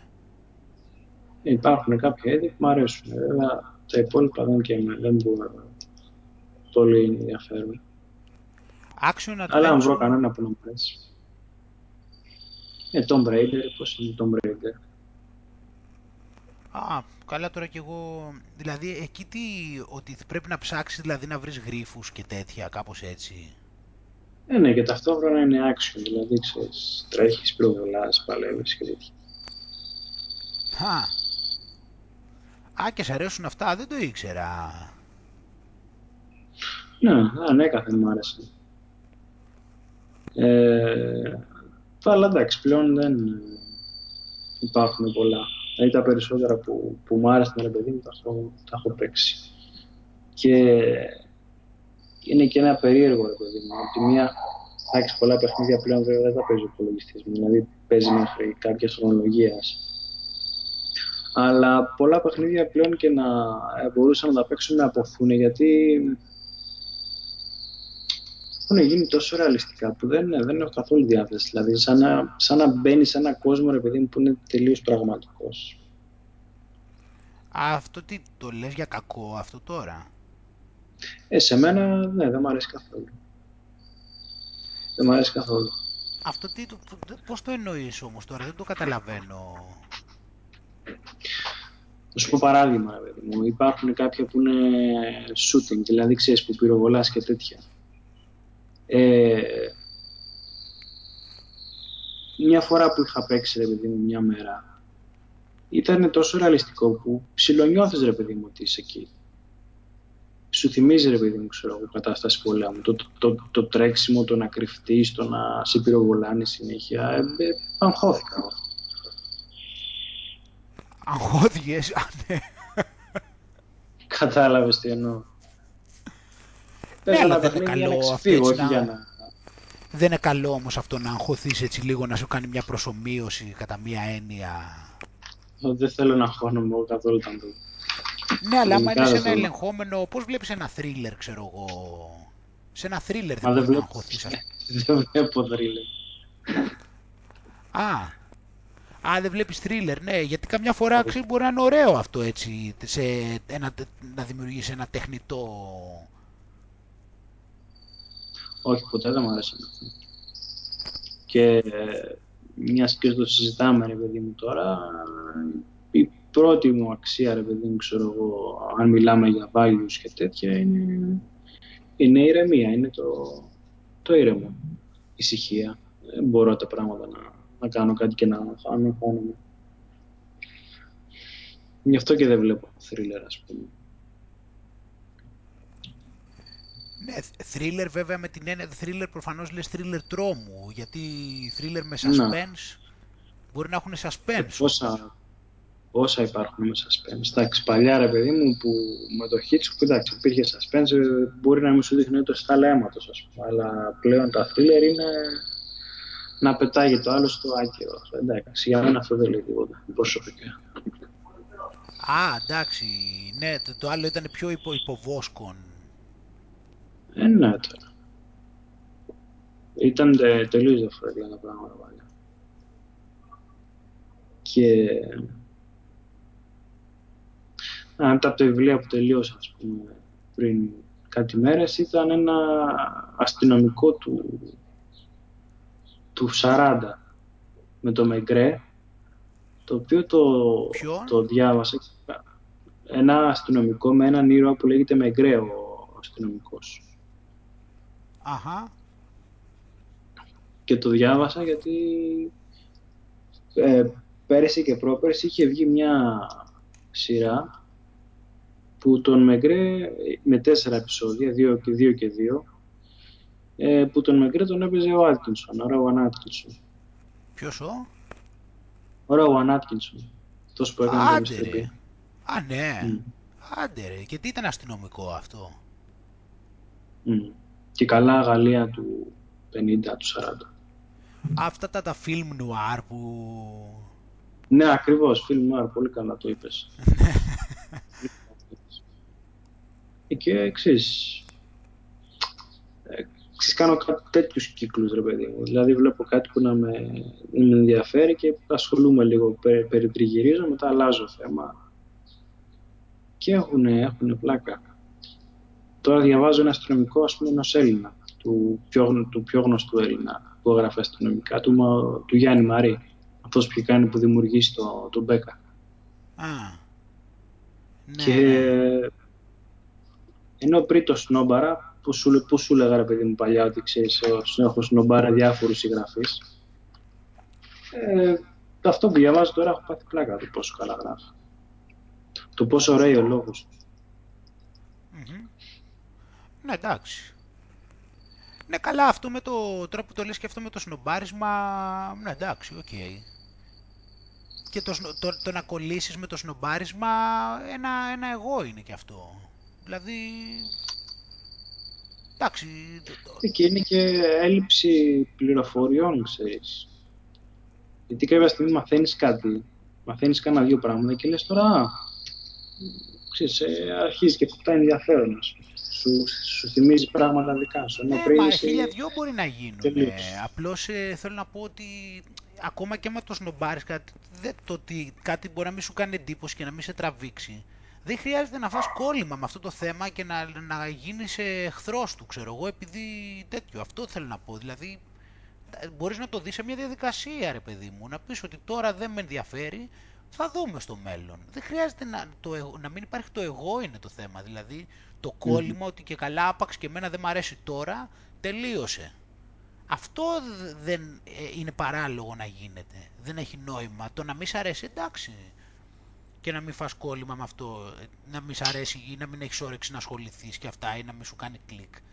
Γιατί όμως να, το, να κλείσεις για πάντα τους δρόμους δεν καταλαβαίνω. Για ποιο λόγο; Να γίνει αυτό. Γιατί δηλαδή, για να μην πεις ότι άλλαξες. Δεν, έχει, δεν, δεν μου χωράει καν εμένα στο μυαλό μου. Εμένα ούτε καν με ενδιαφέρει πλέον. Τι να σου πω τώρα, μου αρέσει κάτι ή δεν μου αρέσει. Δηλαδή, όσο περνάνε τα χρόνια σου, δεν υπάρχει στο μυαλό μου αυτό. Άμα δεν μ' αρέσει, εντάξει, δεν μ' αρέσει. Αλλά άμα κάποια άλλη στιγμή δοθεί κάποια αφορμή να έρθω σε επαφή μαζί του, άμα μ' αρέσει, θα μ' αρέσει. Τελείωσε τώρα. Σιγά μην κάθομαι τώρα να, να κάθομαι να κολλάω με το αν είχα πει παλιά ότι δεν μ' άρεσε και πρέπει να το τηρήσω και δεν ξέρω και εγώ τι. Mm. Δεν υπάρχουν αυτά τα πράγματα.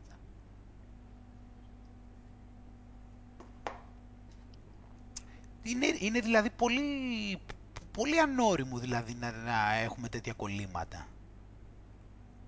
Στο τι μ' αρέσει και στο τι δεν μ' αρέσει και ότι αν τώρα μ' αρέσει και πριν δεν μ' άρεσε. Ναι, και είναι και μια πρώτη τάξη ευκαιρία να δεις αυτό που λέμε για τις αλλαγές, δηλαδή το πώς αλλάζει θέλοντας και μία η οπτική μας. Το παρατηρήσω. Δηλαδή το γεγονός ότι. Ναι, το, το γεγονός ότι ας πούμε, φέτος σου αρέσει κάτι που πέρυσι ας πούμε, δεν σου άρεσε. Ε, είναι ένδειξη πολλών πραγμάτων. Ναι, με την έννοια ότι ζούμε σε μια πλάνη της συνέχειας που το παίρνουμε ότι υπάρχει ο εαυτός. Ναι, έχουμε αυτή την πλάνη, ότι όλο αυτό που... Γιατί σου λέω όσο εμβαθύνεις αυτό το πράγμα πάνω, επειδή κάθε στιγμή, επειδή δεν υπάρχει εαυτός και είναι μια πλάνη όλο αυτό το πράγμα, όσο εμβαθύνεις σου λέω βλέπεις ότι τελικά σου λέω είναι κάθε μέρα είναι εντελώς διαφορετική. Εγώ ξέρεις όσο εμβαθύνω σε αυτό, όχι κάθε μέρα. Δηλαδή κάθε φορά που μιλάμε ξέρω εγώ τώρα εμείς ας πούμε και, και κοιτώντας την προηγούμενη εβδομάδα είμαι κάτι άλλο. Δηλαδή τι να σου πω κάθε μέρα να σου πω μέσα σε κάτι συγκεκριμένο που κάνεις ανατακτά χρονικά διαστήματα, κάθε, κάθε φορά που ξυπνάς, είναι, είναι άλλο, άλλο, κάθε φορά είσαι άλλο, απλώς ε, υπάρχει αυτή η πλάνη της συνέχειας. Όσο mm. εμβαθύνεις όμως το βλέπεις αυτό. Αρχίζεις και το ακουμπάς αυτό το πράγμα και βλέπεις ότι συνέχεια είσαι κάτι άλλο. Το βλέπεις στην πραγματικότητά του, γιατί θεωρητικά άμα το σκεφτείς, το σκεφτεί κάποιος και καταλάβει, καταλαβαίνει ότι δεν υπάρχει ο εαυτός, αλλά όσο περνάει ο καιρός το ακουμπάω και περισσότερο και βλέπω ότι κάθε στιγμή δηλαδή είμαι άλλο αρχίζω και το ακουμπάω αυτό το πράγμα και έχω δηλαδή άλλες αντιδράσεις, πολλές φορές άλλο, άλλο τρόπο σκέψης, άλλη τέτοιο, κάθε, κάθε στιγμή. Mm. Απλώς άμα δεν εμβαθύνεις και ζήσεις σε αυτή την πλάνη της συνέχειας λόγω των αισθήσεών σου και λόγω ότι δεν θα έχει βάλει ποτέ η κοινωνία να τα σκεφτείς αυτά τα πράγματα και δημιουργείς αυτό τον εγωισμό που είναι μια, και συνέπεια κατά μία έννοια ο εγωισμός αυτού. Είναι και αιτία και συνέπεια. Σίγουρα. Σίγουρα. Μια πλάνη όλα. Ναι, είναι μια πλάνη από τη στιγμή που δεν υπάρχουν όλα αυτά τα πράγματα. Δεν υπάρχει τίποτα από όλα αυτά. Είναι μια συνεχής αλλαγή και υπάρχει από πίσω μια συνειδητότητα η οποία είναι το... ούτε και αυτή δηλαδή, είναι κάτι πολύ έτσι γενικό πλαίσιο. Αλλά σε ό,τι αφορά το οτιδήποτε, ε, οτιδήποτε μορφή παίρνουν οι σκέψεις μας και όλα αυτά που αισθανόμαστε και τέτοια, αυτά αλλάζουν διαρκώς το πώς ε, διαμορφώνονται. Εμείς ε, προσπαθούμε να πιστούμε ότι είναι τα ίδια και ότι έχουμε τον έλεγχο.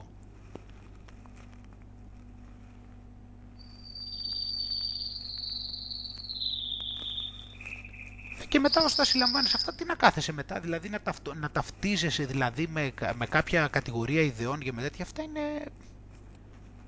απέχουν παρασάγκας δηλαδή από, τη, από το ρεαλισμό. Το να ταυτίζεσαι εσύ με κάτι που υποστηρίζεις υποτίθεται. Πια στα βγω και κούρευτο δηλαδή τώρα.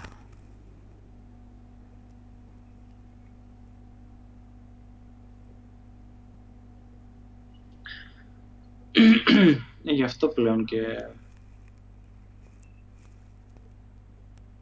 Ε, δεν υποστηρίζω και διάφορα. Ξέρεις, δεν υποστηρίζω. Πώς να το πω τώρα; Δεν προσπαθώ να πείσω και κανέναν, δηλαδή, όσο παίρνω τα χρόνια και λιγότερο.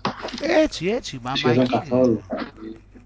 Έτσι, έτσι, εκεί καταλήγει. Δεν υπάρχει κάτι δηλαδή το οποίο έχεις κάποια υποχρέωση να το υποστηρίξεις. Αυτό είναι το θέμα. Δεν υπάρχει κάτι το οποίο έχεις κανένα λόγο να προσπαθείς να το υποστηρίξεις. Ούτε καν, δηλαδή, ούτε καν τα ίδια, τα, τις ίδιες τις δικές σου πράξεις. Για βάλ το και αυτό. Ούτε καν δηλαδή τις ίδιες τις πράξεις μας. Δεν υπάρχει κανένας λόγος να προσπαθούμε να τις υποστηρίξουμε. Mm. Σαν... Τι ώρα. Ναι, σαν και καλά σωστές, ξέρω εγώ, ή σοβαρές ή δεν ξέρω κι εγώ τι άλλο. Τι; Αυτό έχω πολλά, πολλά εύκολη και με την ψυχολογία, να ξέρεις. Γιατί όταν δεν προσπαθείς, ας πούμε, να, να, να σπρώξεις κάτι στον άλλον, ε, είναι πιο απελευθερωτικό. Γιατί καταλαβαίνει ο άλλος όταν πας να, να, να σπρώξει ιδέες σου, οπτικές σου και τέτοια. Και ο στόχος δεν είναι αυτός, να σπρώξεις δικές σου ιδέες. Τώρα και αυτό είναι για πολλούς λόγους. Τώρα, γιατί, ε, γιατί αυτό που λες, δηλαδή αν προσπαθείς και να τις σπρώξεις, ε, στην ουσία ο άλλος μπαίνει και σε άμυνα. Βέβαια. Πιο εύκολα και δεν Και το είναι- δέχεται. Συν ότι δείχνεις και εσύ ότι κινείσαι από εγωισμό. Ναι, αυτά όμως βλέπεις δηλαδή πως ε, έχουν να κάνουν τελικά με τη συνειδητότητά σου. Γιατί αν, αν τα, τα μασίσεις καλά τώρα αυτά που λέμε για κάποιος τα μασίσει για τα καλά, δεν θα προσπαθεί να το κάνει αυτό. Δεν είναι ότι... κατα- Δεν θα χρειάζεται δηλαδή, δεν θα του περνάει από το μυαλό να το κάνει. Θα είναι δηλαδή το φυσιολογικό για αυτόν να μην προσπαθεί να σπρώξει κάποιες ιδέες, γιατί έχει κατανοήσει αυτά που λέμε, ότι δεν υπάρχει τίποτα από το οποίο είναι υποχρεωτικό να υποστηρίξει. Α, ναι, γιατί σε, ένας από τους λόγους που δεν το κάνεις είναι και γιατί είναι και μια σπατάλη ενέργεια στην τελική.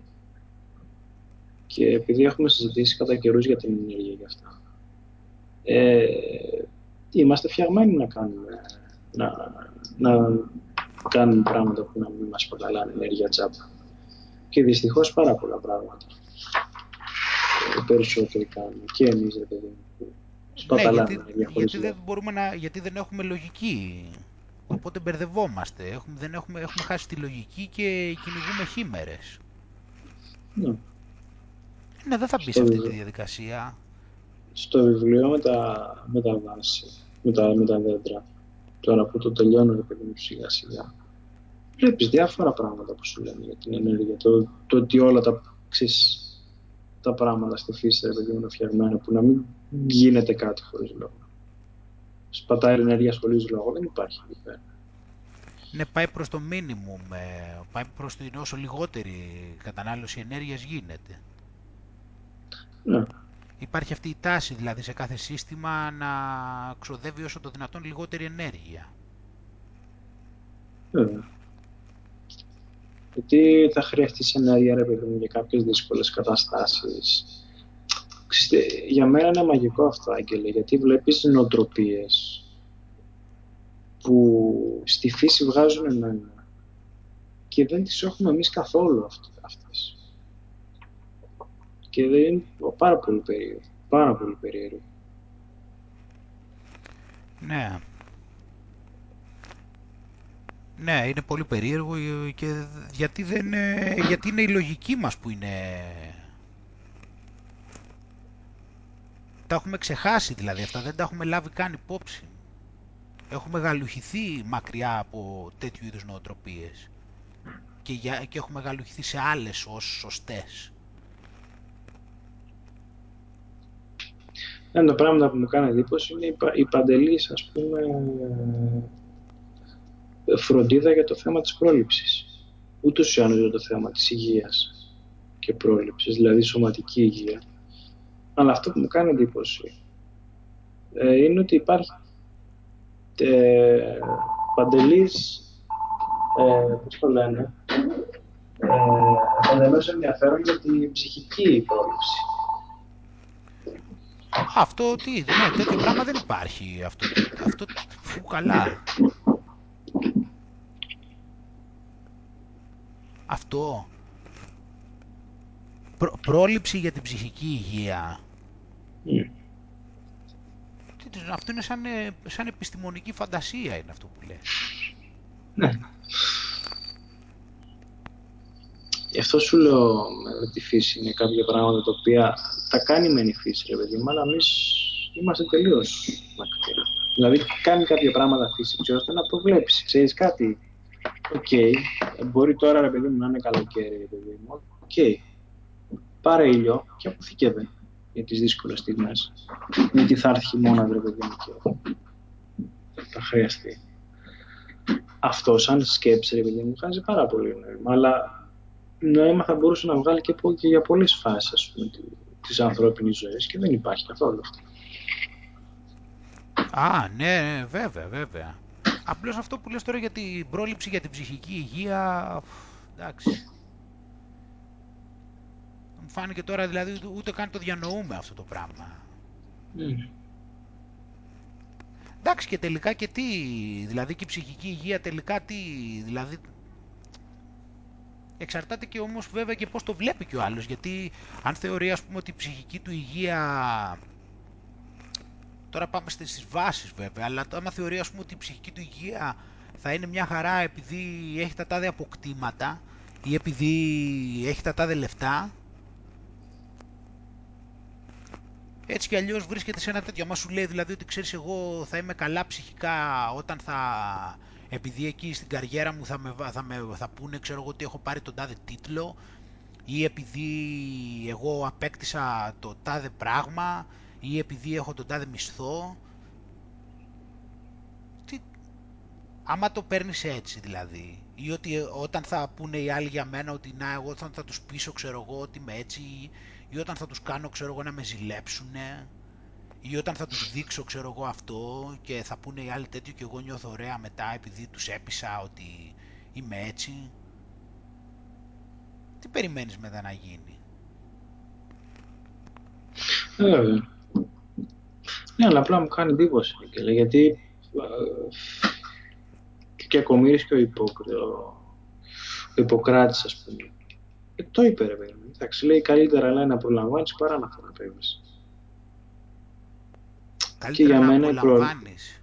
Να προλαμβάνεις. Αχα. Παρά να θεραπεύεις. Ναι, ναι, ναι. Δηλαδή, σαν ιδέα και μόνος σαν φράση αυτή, είναι για μένα χρυσάφος. Ε, πόσοι προλαμβάνουν; Δεν προλαμβάνουν γιατί χάνονται στο, στο κυνήγι, το, χάνονται στο κυνήγι, κατάλαβες; Ε, πόσο πιο καλή ομορφανή ζωή άμα προλαμβάνουμε πράγματα. Και σωματικά και σου λέω και ψυχικά που δεν υπάρχει καθόλου βέβαια Ναι, γιατί μα, μας τρώει όταν, σε, όταν, σε, όταν αυτό ξέρεις, είναι δύσκολο να γίνει γιατί στην ουσία η διαδικασία του ανταγωνισμού το καταστρέφει αυτό το πράγμα. Δηλαδή είναι σαν αντίθετο, δηλαδή η πρόληψη συνήθως πάει αντίθετα με τον ε, είτε συναγωνισμό είτε ανταγωνισμό. Πάει αντίθετα. Αυτό είναι το θέμα. Γιατί όταν θα, όταν θα, όταν θα θεωρήσω ότι συνέχεια απειλείσαι, ξέρω εγώ, και ότι συνέχεια πρέπει κάτι να πας κάπου παραπάνω, αυτό θα σε κάνει να ξεχνάς την πρόληψη και το να κάτσεις λίγο πίσω. Το βλέπεις δηλαδή πως πηγαίνουν ανάποδα. Και αυτό είναι που δεν καταλαβαίνω. Δηλαδή όταν είσαι συνέχεια στο κυνήγι και θες συνέχεια να αποδεικνύεις και να κατακτάς και να πείθεις, το βλέπεις τώρα αυτό που αυτό μου ήρθε τώρα αυτό το αχά.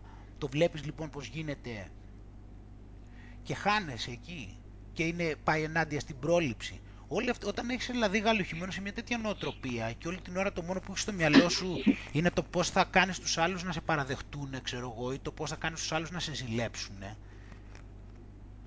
Και το πώς εσύ θα δείξεις ότι εσύ να πήγες παραπέρα, σύμφωνα με τον τρόπο που σου λέει και η κοινωνία, πώς ασχοληθείς μετά με την πρόληψη, αφού είσαι υπνοτισμένος, είσαι χαμένος σε αυτό το κυνήγι.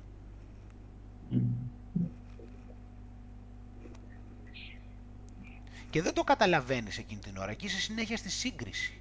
Όταν είσαι λοιπόν στη σύγκριση, τι πρόληψη να υπάρχει; Τι πρόληψη να κάνεις;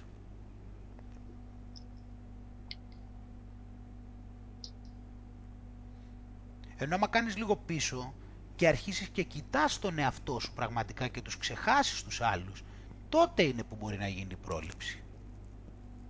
Γιατί με την πρόληψη είναι το θέμα ότι θα μένεις πίσω φαινομενικά, έτσι.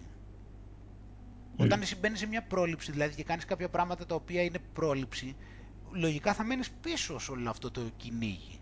Και θα σου πούνε οι άλλοι, α, καλά, εσύ κάθεσαι. Ενώ εμείς τρέχουμε με χίλια. Ε, ναι, γιατί πολλά από τα πράγματα που συζητάμε, Άγγελε, είναι πράγματα τα οποία έχουν μακροπρόθεσμο ναι, αντίκτυπο. έτσι, έτσι. Δεν κάνεις κάτι για αύριο. Κάνεις κάτι για καιρό μετά. Ναι, έτσι. Και αυτό δεν φαίνεται. Και επειδή αυτό δεν φαίνεται, είναι σαν να μην κάνεις τίποτα, δεν το εκτιμάει κανένας. Κατάλαβες και άμα έχεις ανασφάλεια σε αυτό και ασχολείσαι και σε ενδιαφέρει η εντύπωση των άλλων οι οποίοι κοιτάνε μόνο την εικόνα στην ουσία, είναι πρόβλημα.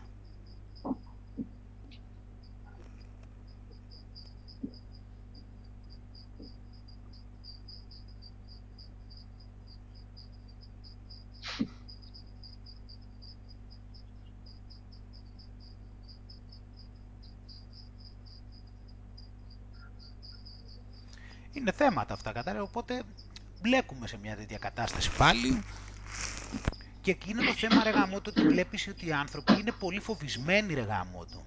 Τους βλέπεις όλους είναι τόσο πολύ φοβισμένοι με το τι θα πούνε οι άλλοι, δηλαδή η πρόληψη και η υπόλοιψη. Έχουμε λοιπόν τώρα έχουμε την υπόλοιψη και τους βλέπεις όλους τόσο πολύ τρομαγμένους ρε γαμώτο, τόσο πολύ φοβισμένους, τόσο πολύ να μοχθούν εκεί πέρα για αυτό το πράγμα έτσι, για την υπόλοιψη. τα έχουν χάσει δηλαδή, κατάσταση. Το έχεις χάσει όταν μπεις σε αυτό το παιχνίδι. Είναι τόσο πολύ φοβισμένοι, τόσο τρομαγμένοι, προσπαθούν να πισθούν όλοι εντωμεταξύ ότι είναι καλή η πόλη. Από τη μία προσπαθούν στους έξω να δείξουν ότι έχουν πιστεί, ότι έχουν καλή υπόλοιψη, από μέσα τους νιώθουν χάλια, προσπαθούν συνέχεια. Είναι αυτό το πράγμα με την υπόλοιψη και είναι τόσο πολύ φοβισμένοι έτσι εκεί, τόσο πολύ ψάχνονται εκεί να πούνε για τους άλλους τι δεν κάνουν καλά οι άλλοι για να νιώσουν αυτοί ότι κάνουν καλά. Ένα χάσιμο μιλάμε, είναι μια κατάσταση και έχουν τόσο πολύ αυτό, αυτός όμως όλη την ώρα, αυτή η φοβία όλη την ώρα για το τι θα νομίσουν οι άλλοι. Τελείως σπατάλη ενέργειας. Απίστευτης σπατάλη ενέργειας μιλάμε, με απίστευτης σπατάλη ενέργειας, ματαιότητα, έλλειψη εντελώς εκτός τόπου και χρόνου, δηλαδή όλο αυτό το πράγμα, εντελώς εκτός τόπου και χρόνου, χωρίς λόγο. Τι θα πούνε οι άλλοι; Μου άρεσε, ξέρεις, το μεταξύ στο, στο Χάμον Ράι, στο Μπουκόφσκι και το μεταξύ έλεγε σε μια φάση, λέει ότι οι γονείς μου, λέει, μου λέγανε όλη την ώρα, λέει, μου λέγανε όλη την ώρα φοβόντουσαν λέει, και μου λέγανε τι θα πούνε λέει οι γείτονες, τι θα πει ο ένας λέει, μου λέγανε αυτό αγχωνόντουσαν λέει τι θα πει ο άλλος, αλλά αυτοί λέει δεν μιλούσαν τελικά λέει με κανέναν.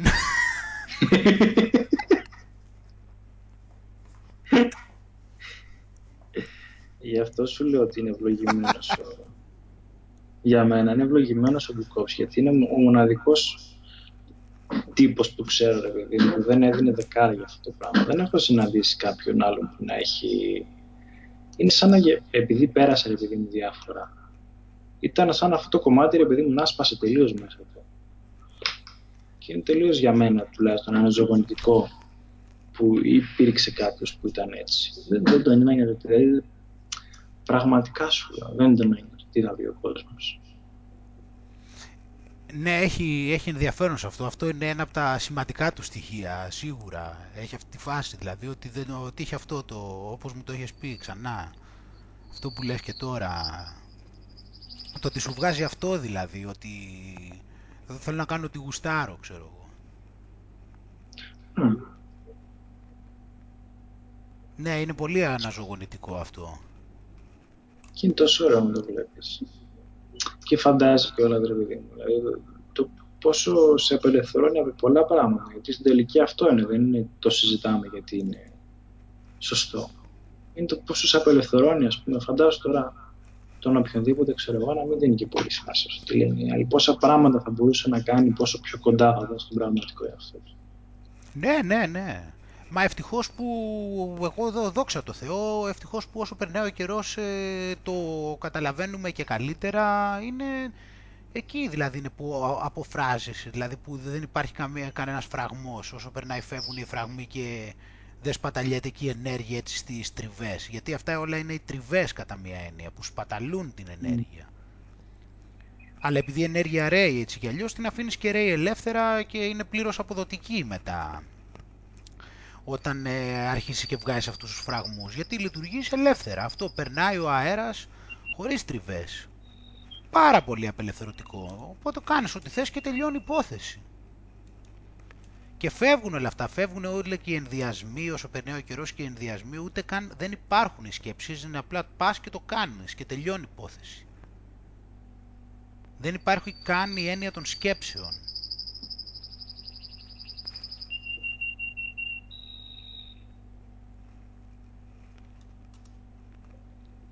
Παρά έχει γίνει τώρα μια κατάσταση, εντωμεταξύ είναι εξής και το οξύμορο δηλαδή, ότι στην ουσία κανένας δεν έχει πολλούς πραγματικούς φίλους, αλλά ταυτόχρονα αγχώνεται πάρα πολύ στο τι θα πούνε οι άλλοι. Δηλαδή αυτό που σου λέω που λέγε τώρα και ο Μπουκόφσκι, δηλαδή πόσοι έχουν φίλους, πόσους φίλους έχει ο καθένας πραγματικά δηλαδή.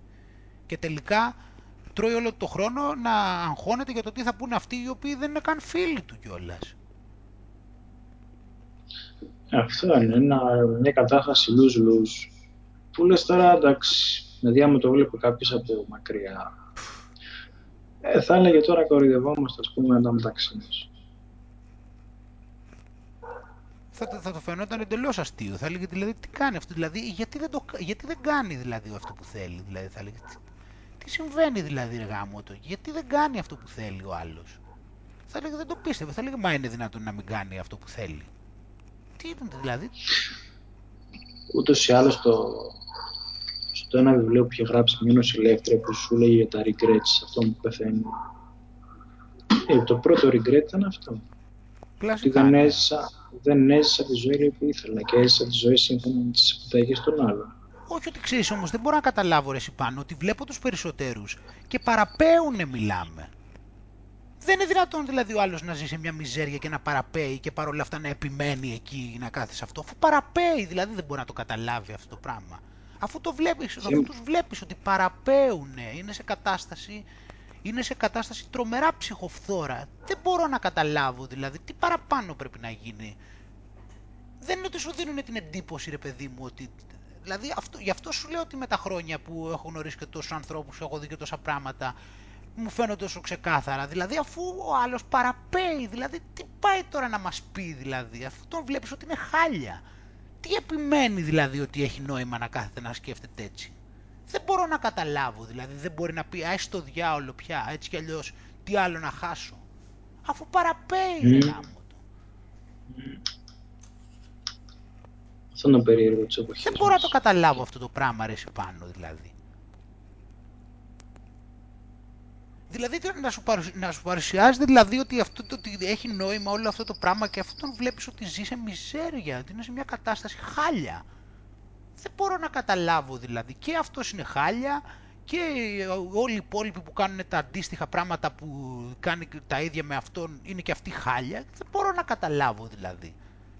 Τι γιατί επιμένει δηλαδή να, να έχει αυτή τη λογική. Αυτό είναι το θέμα. Δηλαδή κανένα ρεαλισμό τίποτα, δηλαδή καμία αντίληψη πραγματικότητας. Δε, στο μυαλό τους δεν υπάρχουν και εναλλακτικές, να ξέρεις, πες τους περισσότερους. Εντάξει, αυτό γίνεται προφανώς, αλλά εγώ σου λέω για απλά πραγματάκια. Να καταλάβει ότι δεν του. Να καταλάβει ότι. Τα απλά είναι τα πιο δύσκολα. Ναι, εντάξει. Για μένα, Άγγελε, το έχω ξαναπεί, και μόνο το γεγονός της υγείας να δεις. Εντάξει, καταλαβαίνεις πολλά πράγματα. Γιατί λεκτικά λέμε ρε παιδί μου, ξέρω τόσα πράγματα για την υγεία. Τόσα πράγματα. Και πρακτικά μια τρύπα στο νερό. Ναι, απλώς ξέρεις τι γίνεται τώρα... με αυτά. Ναι, δεν μπορείς να τέτοιο. Απλώς το λέω, ξέρεις τι γίνεται με αυτά το θέμα. Είναι ότι έτσι και αλλιώς, επειδή αυτό το έχουμε πει με το Google και αυτά, ξέρεις τι γίνεται. Το τι χρειάζεται να κάνεις, αν έχεις επαφή με τον εαυτό σου, το βρίσκει, ε, γίνεται από μόνο του. Το πρόβλημα είναι να βγάλεις τα εμπόδια. Δεν είναι το θέμα τόσο δύσκολο. Γι' αυτό λέμε για αυτούς ότι δεν έχουν εναλλακτικές, αλλά στην ουσία δεν χρειάζεται να βρουν πολλές εναλλακτικές. Τα εμπόδια χρειάζεται να βγάλουν. Αν φύγουν τα εμπόδια, είναι το αντίθετο δηλαδή, κατάλαβες. Δεν είναι τόσο το πρόβλημα το να βρουν το τι να κάνουν. Είναι το θέμα τι να μην κάνουν. Γιατί και με την, υγεία, με την υγεία, όσο περνάει ο ναι. καιρός, δηλαδή, αν παρατηρείς τον εαυτό σου, δεν μπορείς να αρχίσεις να καταλαβαίνεις ποια φαγητά είναι καλά για το στομάχι σου και ποια δεν είναι. Άμα το Φυσικά. Ε, για σκέψου το λιγάκι αυτό. Είναι, είναι τόσο πολύ σοφό δηλαδή. Δεν μπορείς να καταλάβεις δηλαδή ότι το τάδε φαγητό ξέρω εγώ σε φουσκώνει ή το, το άλλο φαγητό έχει πιο ανάλαφρος. Πρέπει δηλαδή να στο πει ο γιατρός. Τόσο πολύ δύσκολο δεν μπορείς να το καταλάβεις. Άμα αρχίσεις και παρατηρείς τον εαυτό σου με τον καιρό. Άγγελε... Δεν βλέπεις τι σου φέρνει η πνηλία, δεν βλέπεις δηλαδή το τι σε φορτώνει, δεν βλέπεις ότι αυτό σε παχαίνει, δεν βλέπεις ότι σε βαριστομαχιάζει, δεν βλέπεις ότι σε δημιουργεί δυσκολιότητα. Ή δηλαδή βλέπεις πόσα πολλά πράγματα δηλαδή είναι από μόνα τους ότι δεν χρειάζεται να έρθει κανένας επιστήμονας να στα πει;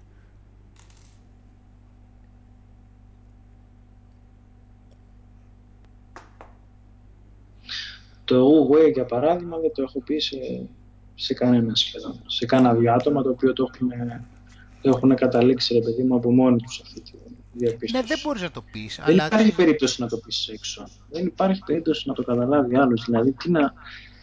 Σου λέω, δεν. δεν. Ναι, απλώς μιλάμε για ένα. Δεν έχουν καταλάβει ότι μιλάμε για ένα σύστημα που είπαμε και την προηγούμενη εβδομάδα. Μιλάμε για ένα σύστημα που έτσι κι αλλιώς η συντριπτική πλειοψηφία των διεργασιών του δεν εμείς συμμετέχουμε εμείς. Δεν συμμετέχουμε στην αναπνοή, δεν συμμετέχουμε στην χώνεψη, στη σκέψη, στη, στην όραση, στις αισθήσεις. Αφού είναι δηλαδή σε ελάχιστε. Σιγά σιγά, σιγά σιγά βλέπεις ότι ο δυτικός κόσμος προσπαθεί να σε σπρώξει για να μπορέσεις, παιδί μου, να, να κάνεις πράγματα και σε αυτούς τους τομείς και δεν είναι τυχαίο. Και καλά να τα ελέγξεις, δηλαδή να βάλεις, τι, να βάλεις ειδικά γυαλιά, ξέρω εγώ, ε. Ναι, να κοιμάσαι καλύτερα, να αναπνέεις καλύτερα, να κάνεις το ένα καλύτερα, να κάνεις το άλλο καλύτερα και δεν το κάνουν επειδή από την έννοια του πραγματικά να αναπνέεις καλύτερα. Αλλά σαν ένας από τους λόγους είναι για να σου πούνε εξής κάτι. Η φύση δεν τα κάνει καλά. Ναι, εντάξει. Αυτό η φύση δεν κάνει καλά είναι προφανώς εσύ έχεις, το έχεις, χαλάσει τον εαυτό σου και μετά προσπαθείς πάλι να τον φτιάξεις. Ναι. Και γίνεται ένας πόλεμος ναι, θέλει να στο περάσει έτσι, ενώ βλέπεις ότι όλα γίνονται αυτόματα στην ουσία. Λίγα πράγματα δηλαδή επηρεάζεις. Έχεις τόσο, δηλαδή η παρέμβασή σου είναι σε ελάχιστα πράγματα.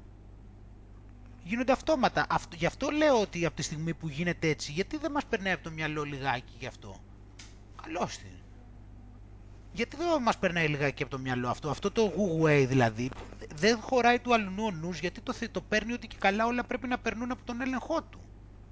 Όμως, γιατί να μας κάνει εντύπωση αυτό όταν βλέπουμε ότι τα περισσότερα πράγματα γίνονται από μόνα τους;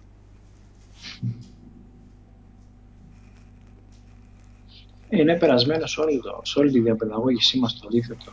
Μα μόνο η αναπνοή, Βέβαια, μα μόνο η αναπνοή λέμε τώρα ότι είναι κάτι το οποίο γίνεται από μόνο του, το σώμα λειτουργεί, ε, παίρνει ενέργεια, κάνει τα πάντα βάση της αναπνοής και αυτό γίνεται αυτόματα και αν λίγο να σταματήσει αυτό, φαντάσου δηλαδή ότι δύο λεπτά να σταμάταγε πάει. Μόνο αυτό να σκεφτείς και παρόλα αυτά δεν σταματάει. Γεια σου Νική. Γεια σου Πάνο. Δύο λεπτάκια να σταμάταγε αυτό θα είχαμε πρόβλημα και αυτό δεν γίνεται. Mm. Πού είναι ο έλεγχος δηλαδή; Αλλά δεν το Ε, καταλαβαίνουν. Ναι, δεν το καταλαβαίνουν. Το, το παίζουν έξυπνοι.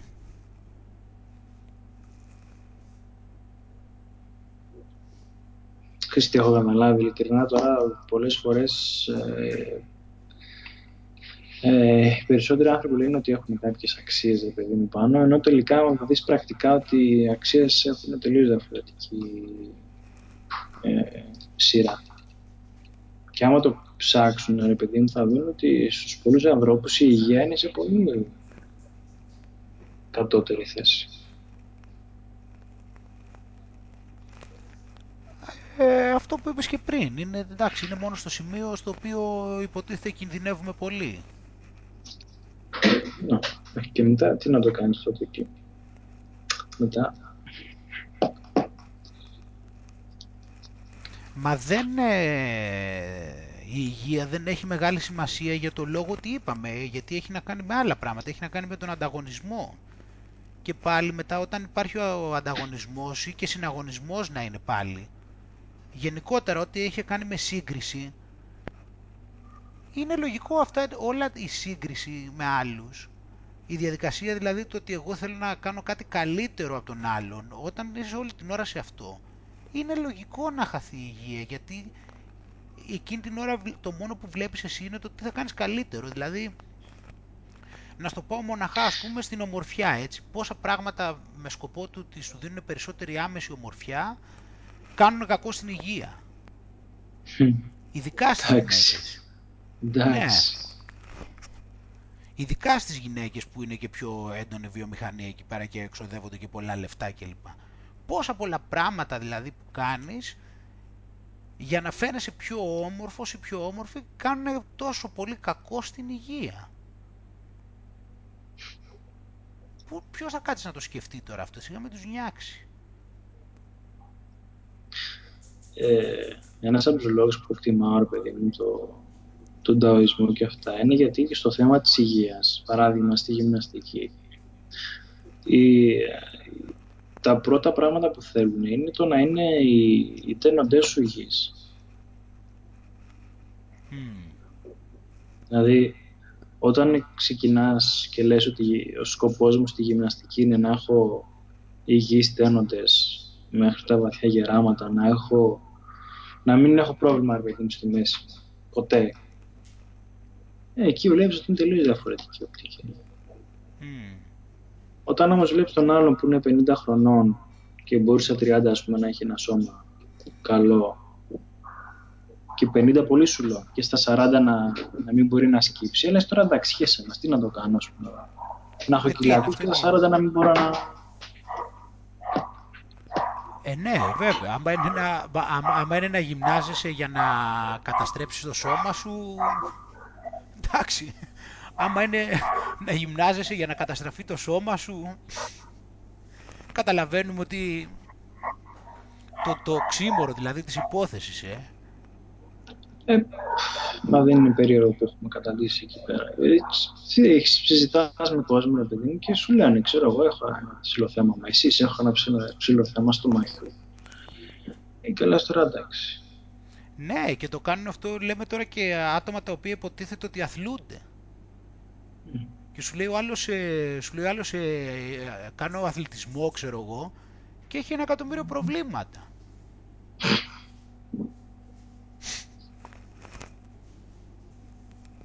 Τι να πεις από εκεί και πέρα, εντάξει.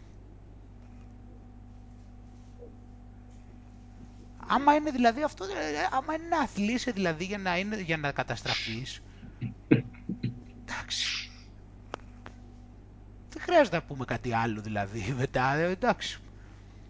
Γιατί ξέρεις και με το φαγητό το αντίστοιχο είναι, επειδή δηλαδή το φαγητό στην ουσία είναι ότι ε, το, το παίρνεις για να παίρνεις κάποια θρεπτικά συστατικά, κατάλαβες να έχεις κάποια ενέργεια και τέτοια.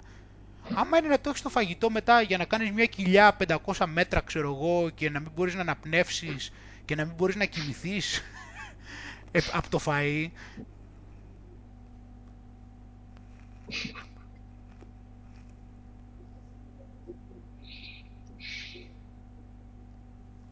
Να το κάνεις δηλαδή το αντίθετο τώρα. Άκου τώρα δηλαδή πράγματα. Να έχεις δηλαδή τη γυμναστική για να κάνεις, για να, για να κάνεις το σώμα σου να καταστραφεί δηλαδή. και το, και το εξωτερικό δηλαδή και το εσωτερικό.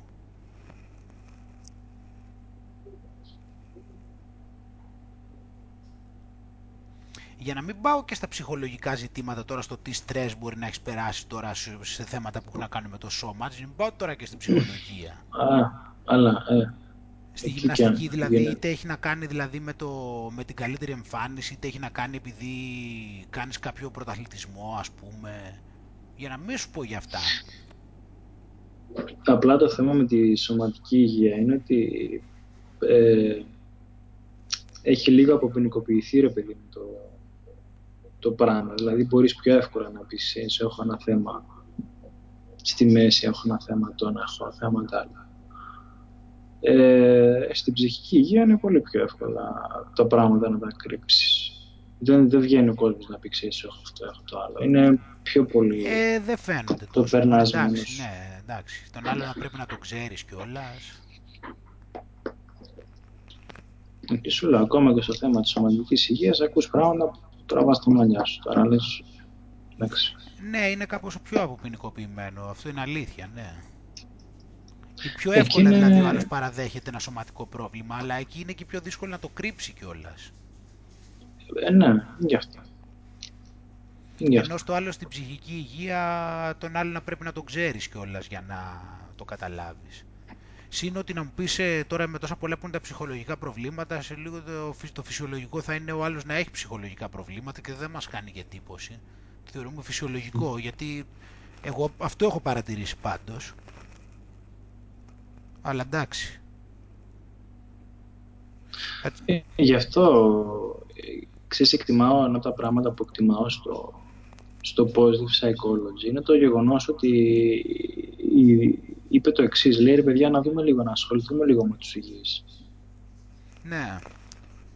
Γιατί για μένα, και αυτό που λέγαμε πριν με την εκτίμηση, ρε παιδί μου και αυτά, για μένα θα έπρεπε να εκτιμάμε πάρα πολύ τους ανθρώπους που έχουν φτάσει σε μια ηλικία και δεν έχουν ιδιαίτερα θέματα υγείας. Να έρθει κάποιος εξετάσει και να μου πει ρε παιδί μου, ξέρω εγώ δεν είχα ποτέ θέμα υγείας ή δεν είχα ποτέ θέμα μέσης. Γιατί να μην τον πάρουμε αυτόν πούμε, και να τον να μάθουμε από αυτόν τα πράγματα για να μην έχουμε και εμείς θέματα. Γιατί να μην τον εκτιμήσουμε αυτό, ας πούμε, ή κάποιον που δεν κάπνισε ποτέ, ή κάποιον που καθόμαστε, ας πούμε, και, να, και κάνουμε θεούς, ας πούμε, ανθρώπους που έχουν κάνει τι. Ε, έχουν κάνει, τι, απλώς έχουν, έχουν υποτίθεται ξεπεράσει κάποιους άλλους ε, σε κάτι το οποίο είναι μετρήσιμο. Να, ναι έχουν να κάνουν δυστυχώς όλα έχουν να κάνουν με τέτοιου είδους πράγματα. Είναι και οι αξίες της κοινωνίας τέτοιες. Έχουν να κάνουν δηλαδή με το αν ο άλλος ε, έχει, ε, είναι καλύτερος, ε, έχει ξεπεράσει κάποιους άλλους. Έχει να κάνει με αυτό μόνο δηλαδή. Με κάτι το οποίο έχει μπει δηλαδή σε κάποιο, έχει κάνει έναν αγώνα κατά μία έννοια. Ό,τι και να είναι αυτός ο αγώνας, είτε έχει να κάνει με καριέρα, ξέρω εγώ, είτε έχει να κάνει με, με μια εικόνα, εν πάση περιπτώσει, με κάτι μετρήσιμο.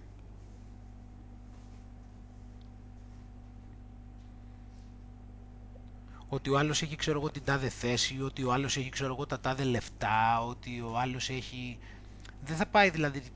Και εκεί είναι που μπλέκεις και με το μετρήσιμο, γιατί το μετρήσιμο είναι αυτό το πράγμα. Είναι δυστυχώς το μετρήσιμο, αυτό που έχει να κάνει δηλαδή με μετρήσεις, δυστυχώς είναι και αυτό που δημιουργεί και το πρόβλημα στο συμπέρασμα, γιατί σε κάνει να μην μπορείς να δεις την πραγματικότητα, σε περιορίζει. Βλέπεις δηλαδή μία μέτρηση και νομίζεις ότι ενώ... Στην δηλαδή είναι η, η, κλασική περίπτωση του ότι κοιτάς κάτι πάρα πολύ εξειδικευμένα και δεν μπορείς να το δεις ολιστικά το φαινόμενο. μέσω των μετρήσεων. Δηλαδή αυτός που, μετράει, που συνέχεια μετράει και έχει μετρήσεις έχει έλλειψη του να δει το, την μεγάλη εικόνα. Οπότε θα σου παρουσιάσει την τάδε μετρή, το τάδε μετρήσιμο και από εκεί θα προσπαθήσει να γενικεύσει. Ότι, είναι, ότι έχει κάνει κατόρθωμα γενικό, ενώ στην ουσία απλώς έχει επιτύχει σε αυτό το συγκεκριμένο σύστημα μετρήσεων. Πολύ ωραία Πολύ ωραία Άντε να το πεις αυτό τώρα κάπου έτσι, γάμισέ τα. αυτό μιλάμε, είναι εντελώς εκτός πραγματικότητας. Ναι, γιατί η φύση δεν μετράει κιόλας. Έτσι κι αλλιώς η φύση δεν μετράει. Δεν υπάρχει μέτρηση στη φύση. Όχι, τι να μετρήσει. Ε, τι κάνει η χάρτες, η, η, φύση λέει το πρέπει να, να κάνουμε, να πετύχουμε τους στόχους μας. Να μεγαλώσει το δέντρο τόσο και άμα μπορεί να μεγαλώσει σε διπλάσιο χρόνο τόσο καλύτερα. Δεν υπάρχουν άλλα Ε, ναι. Ότι το τάδε δέντρο μεγάλωσε πιο γρήγορα. Δεν υπάρχουν αυτές οι μετρήσεις. Οπότε έχουν φτιάξει οι άνθρωποι τις μετρήσεις και έχουν βγει εντελώς εκτός πραγματικότητας και μετράνε, ξέρω εγώ, μετράνε, μετράνε επιδόσεις, κατάλαβες. Σε κάτι. Και, αυτές, και αυτή το, η μέτρηση των επιδόσεων είναι που τους, τους βγάζει από την πραγματικότητα. Γιατί, γιατί τους κάνει ε, αιμονικούς. Είναι γελιότητες, Άγγελε. Είμαστε σε μια κοινωνία που το ο Θεός της είναι ο διπλασιασμός. Δηλαδή όταν σου λέει, ξέρω εγώ, πόσο της εκατό έχει αλλάξει κάτι, ε, σε πάει εκεί πέρα. Έχει γίνει διπλάσιο το ιδανικό να έχει γίνει κάτι διπλάσιο. Ναι, ναι, όλα αυτά με τους αριθμούς. Πήγε 30% πάνω, 20% πάνω, 10% πάνω, 50% πάνω. Έχει όλοι με τις αυξήσεις. Ε, και όταν μπλέκεις εκεί πέρα, είναι πολύ, είναι εντελώς, ε, είναι, αν μπορούσε δηλαδή κάποιος να καταλάβει πόσο πολύ δηλαδή εκτός πραγματικότητας σε βγάζει μέτρηση. Δηλαδή το πιο, δηλαδή το πιο κλασικό παράδειγμα θα μπορούσε να είναι ας πούμε ακόμα και στη δίαιτα δηλαδή να καταλάβεις. Δηλαδή ας πούμε το ότι κάποιος πέφτει σε κιλά ας πούμε δεν σημαίνει ότι είναι καλύτερη η υγεία του. Μπορεί και να είναι. Και το πιο απλό να σου πω, δηλαδή το ότι ο άλλος δηλαδή μπορεί να έχει έλλειψη βιταμινών, μπορεί να, να υποτρώει, μπορεί να έχει έλλειψη των παντών. Το ότι αδυνάτησε και βγάζει ζυγαριά λιγότερο δεν σημαίνει κάτι. Μπορεί να έχει το μυϊκό του σύστημα να έχει ατροφήσει. Αυτό είναι για ένα σαν παράδειγμα το πόσο εκτός πραγματικότητας είναι μία μέτρηση. Είναι πόσο περιοριστική. Ναι. ναι. Γιατί το... Τα κιλά είναι πολύ περιοριστικός παράγοντας και σου δείχνει απλά ότι ένα κομμάτι, ρε παιδί μου, το έχεις σπάει, έχει ξεφύγει τελείως. Ας πούμε. Ναι, το οποίο δεν φτάνει για να σου περιγράψει όμως, αν τα πράγματα είναι υπέρ, υπέρ υγείας ή κατά. Δεν είναι αρκετό. οπουδήποτε και αν το πας στη μέτρηση, δηλαδή πού να το πας, να το πας δηλαδή ας πούμε στην, ε, στην καριέρα, το ότι κάποιος δηλαδή ας πούμε μπορεί να έχει μια καλή θέση και σαν άνθρωπος να είναι χάλια, να μην τον συμπαθεί κανένας, να το πάμε ξέρω εγώ στον πρωταθλητισμό ότι η συντριπτική πλειοψηφία, αν όχι όλοι που κάνουν πρωταθλητισμό έχουν προβλήματα, το, δηλαδή στην ουσία είναι, η υγεία τους είναι χάλια; Πού να το πάμε δηλαδή; Πόσο πολύ περιοριστικό είναι δηλαδή το, το κάτι τέτοιο. Το ότι ο άλλος δηλαδή μπορεί να έχει την τάδε, τα τάδε χρήματα δηλαδή αυτά και δεν του μιλάει η γυναίκα του;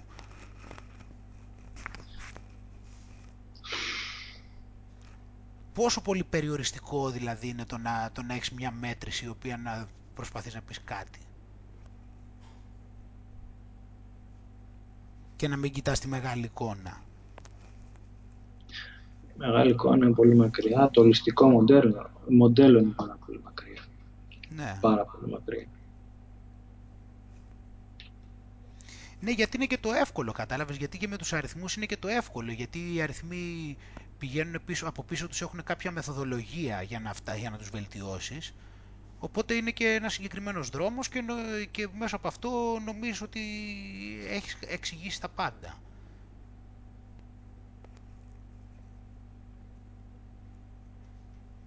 είναι όπως αυτός που λέγαμε το είχαμε πει και πριν από κάποιο καιρό που είχαμε πει αυτό που είπε Όσο, που λέγεται ότι το πιο δύσκολο πράγμα είναι να βρεις τον εαυτό σου.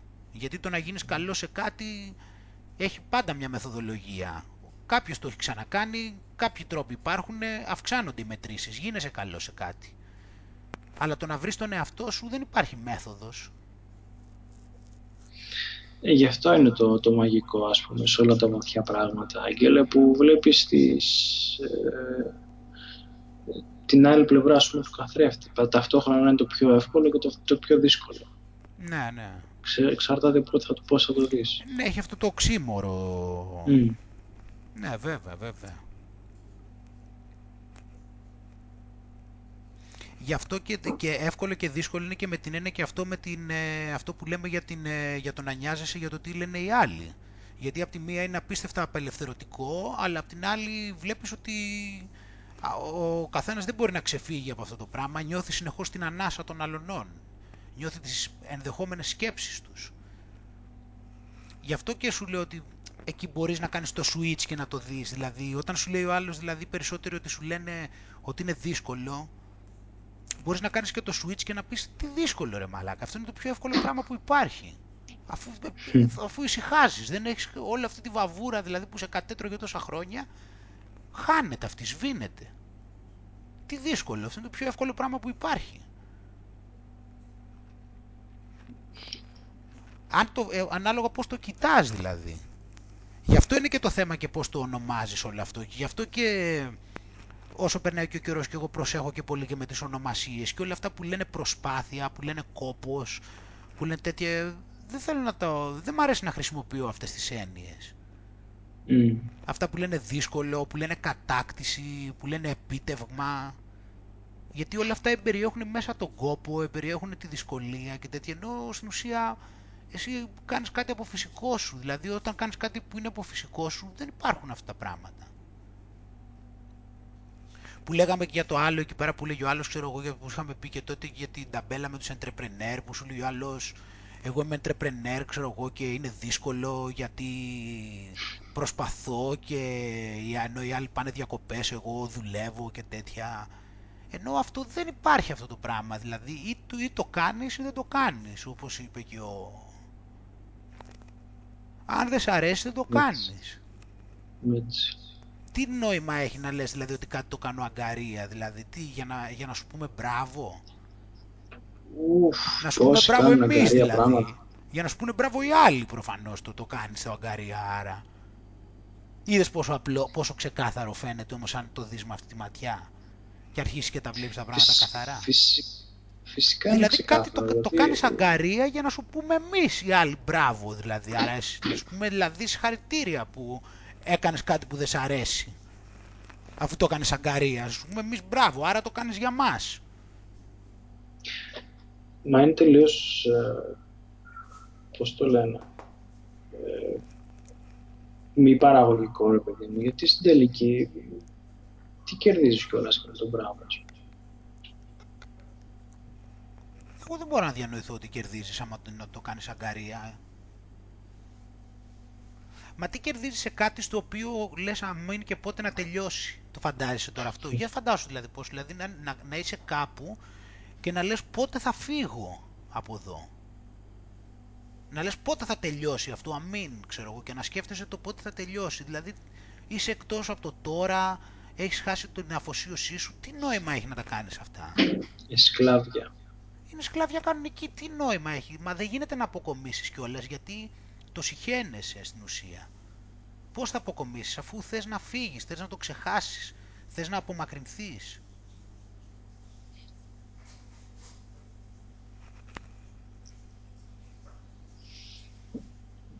Τέλος πάντων, Άγγελε, το κλείσουμε γιατί έχω και να κάνω μια δουλειά τώρα. Ναι, μια χαρά. Έχει περάσει και η ώρα, οπότε καλή μας εβδομάδα πάνω, με το καλό. Καλή μας εβδομάδα. Ναι, Θα πούμε καλές ανακαλύψεις. επίσης, επίσης. θα υπάρχουν πολλές και αυτή τη βδομάδα άφθονες. Εγώ είδα και, το, είδα και αυτή τη σειρά με το Michael C. Hall. 8 Πώς επεισοδιάκια ήτανε. Μια χαρά, τις έβαλα 9 στα 10, τις έβαλα 8 επεισόδια είναι. Το αυτό το save. Με το Michael C. Hall είναι αγγλική σειρά αυτή. Ναι, αυτό που διάβασα είναι Ναι. ότι έχει έτσι αγγλική, πο- πο- πολύ αγγλική ρε παιδί μου.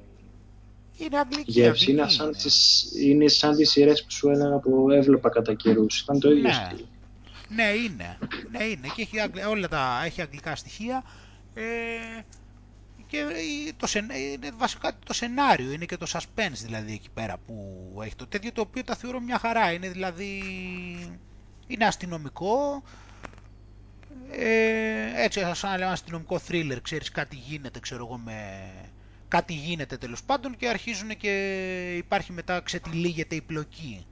Α, και αυτό Μμ. γίνεται μαεστρικά, γίνεται ωραία. Δηλαδή είναι, θέμα, σε- είναι πολύ βασισμένο δηλαδή, στο σενάριο. Και αυτό και γίνεται πολύ μαεστρικά. Και οι αποκαλύψεις όπως γίνονται και το τι προκύπτει και ποιοι είναι πίσω από τι και τι κρύβουν και γιατί.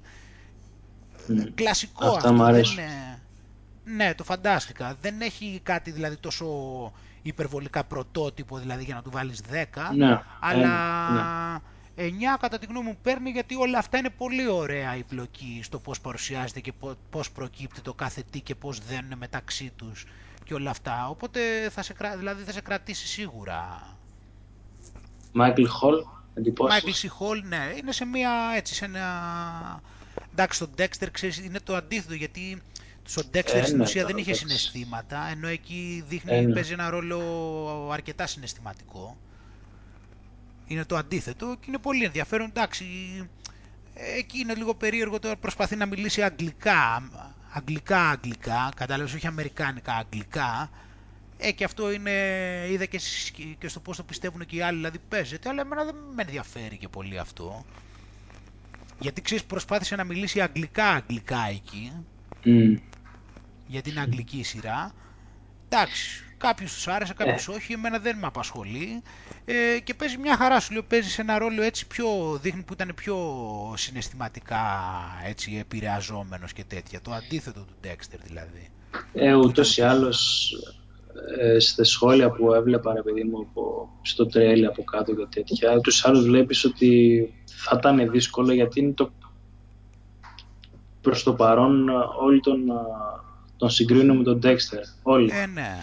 Άρα είναι ξέρεις τώρα που προσπαθεί ρε παιδί μου να κάνει τα επόμενα βήματα Για- εντάξει, θα το βρω Ε, είναι και περίεργη φάση μου, ρε, γιατί και αυτός τώρα επέλεξε να παίξει και σε μια εντάξει στην ουσία έτσι μίνι σειρά είναι αυτό τώρα το λες. Είναι 8 επεισόδια τώρα, 40, 40 τόσα ρε λεπτά.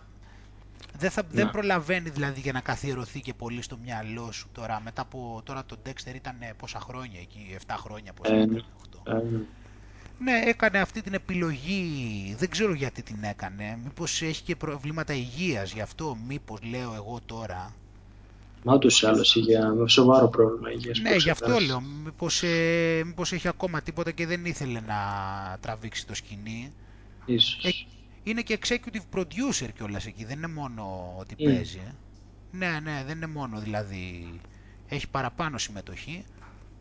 Δεν ξέρω τώρα αν το έκανε αυτό, δηλαδή ότι επέλεξε μια μίνι σειρά γι' αυτό, οπότε εντάξει, είναι λογικό πάλι, δεν προλαβαίνει δηλαδή στο μυαλό σου να καθιερωθεί και πολύ. Αλλά overall ε, εγώ πιστεύω είναι μια χαρά, δηλαδή είναι απολαυστικό, σε κρατάει όπως πρέπει. Αν σ' αρέσει αυτό το Τέλεια. είδος δηλαδή. Τέλεια. Οκ. Ωραία, Άγγελε. Καλή συνέχεια και πάλι. Ε, επίσης, ναι, και όπως είπα, καλές ανακαλύψεις, ναι, πολύ καλή ευχή αυτή. Φιλιά πολλά. Άντε, φιλιά. Γεια χαρά.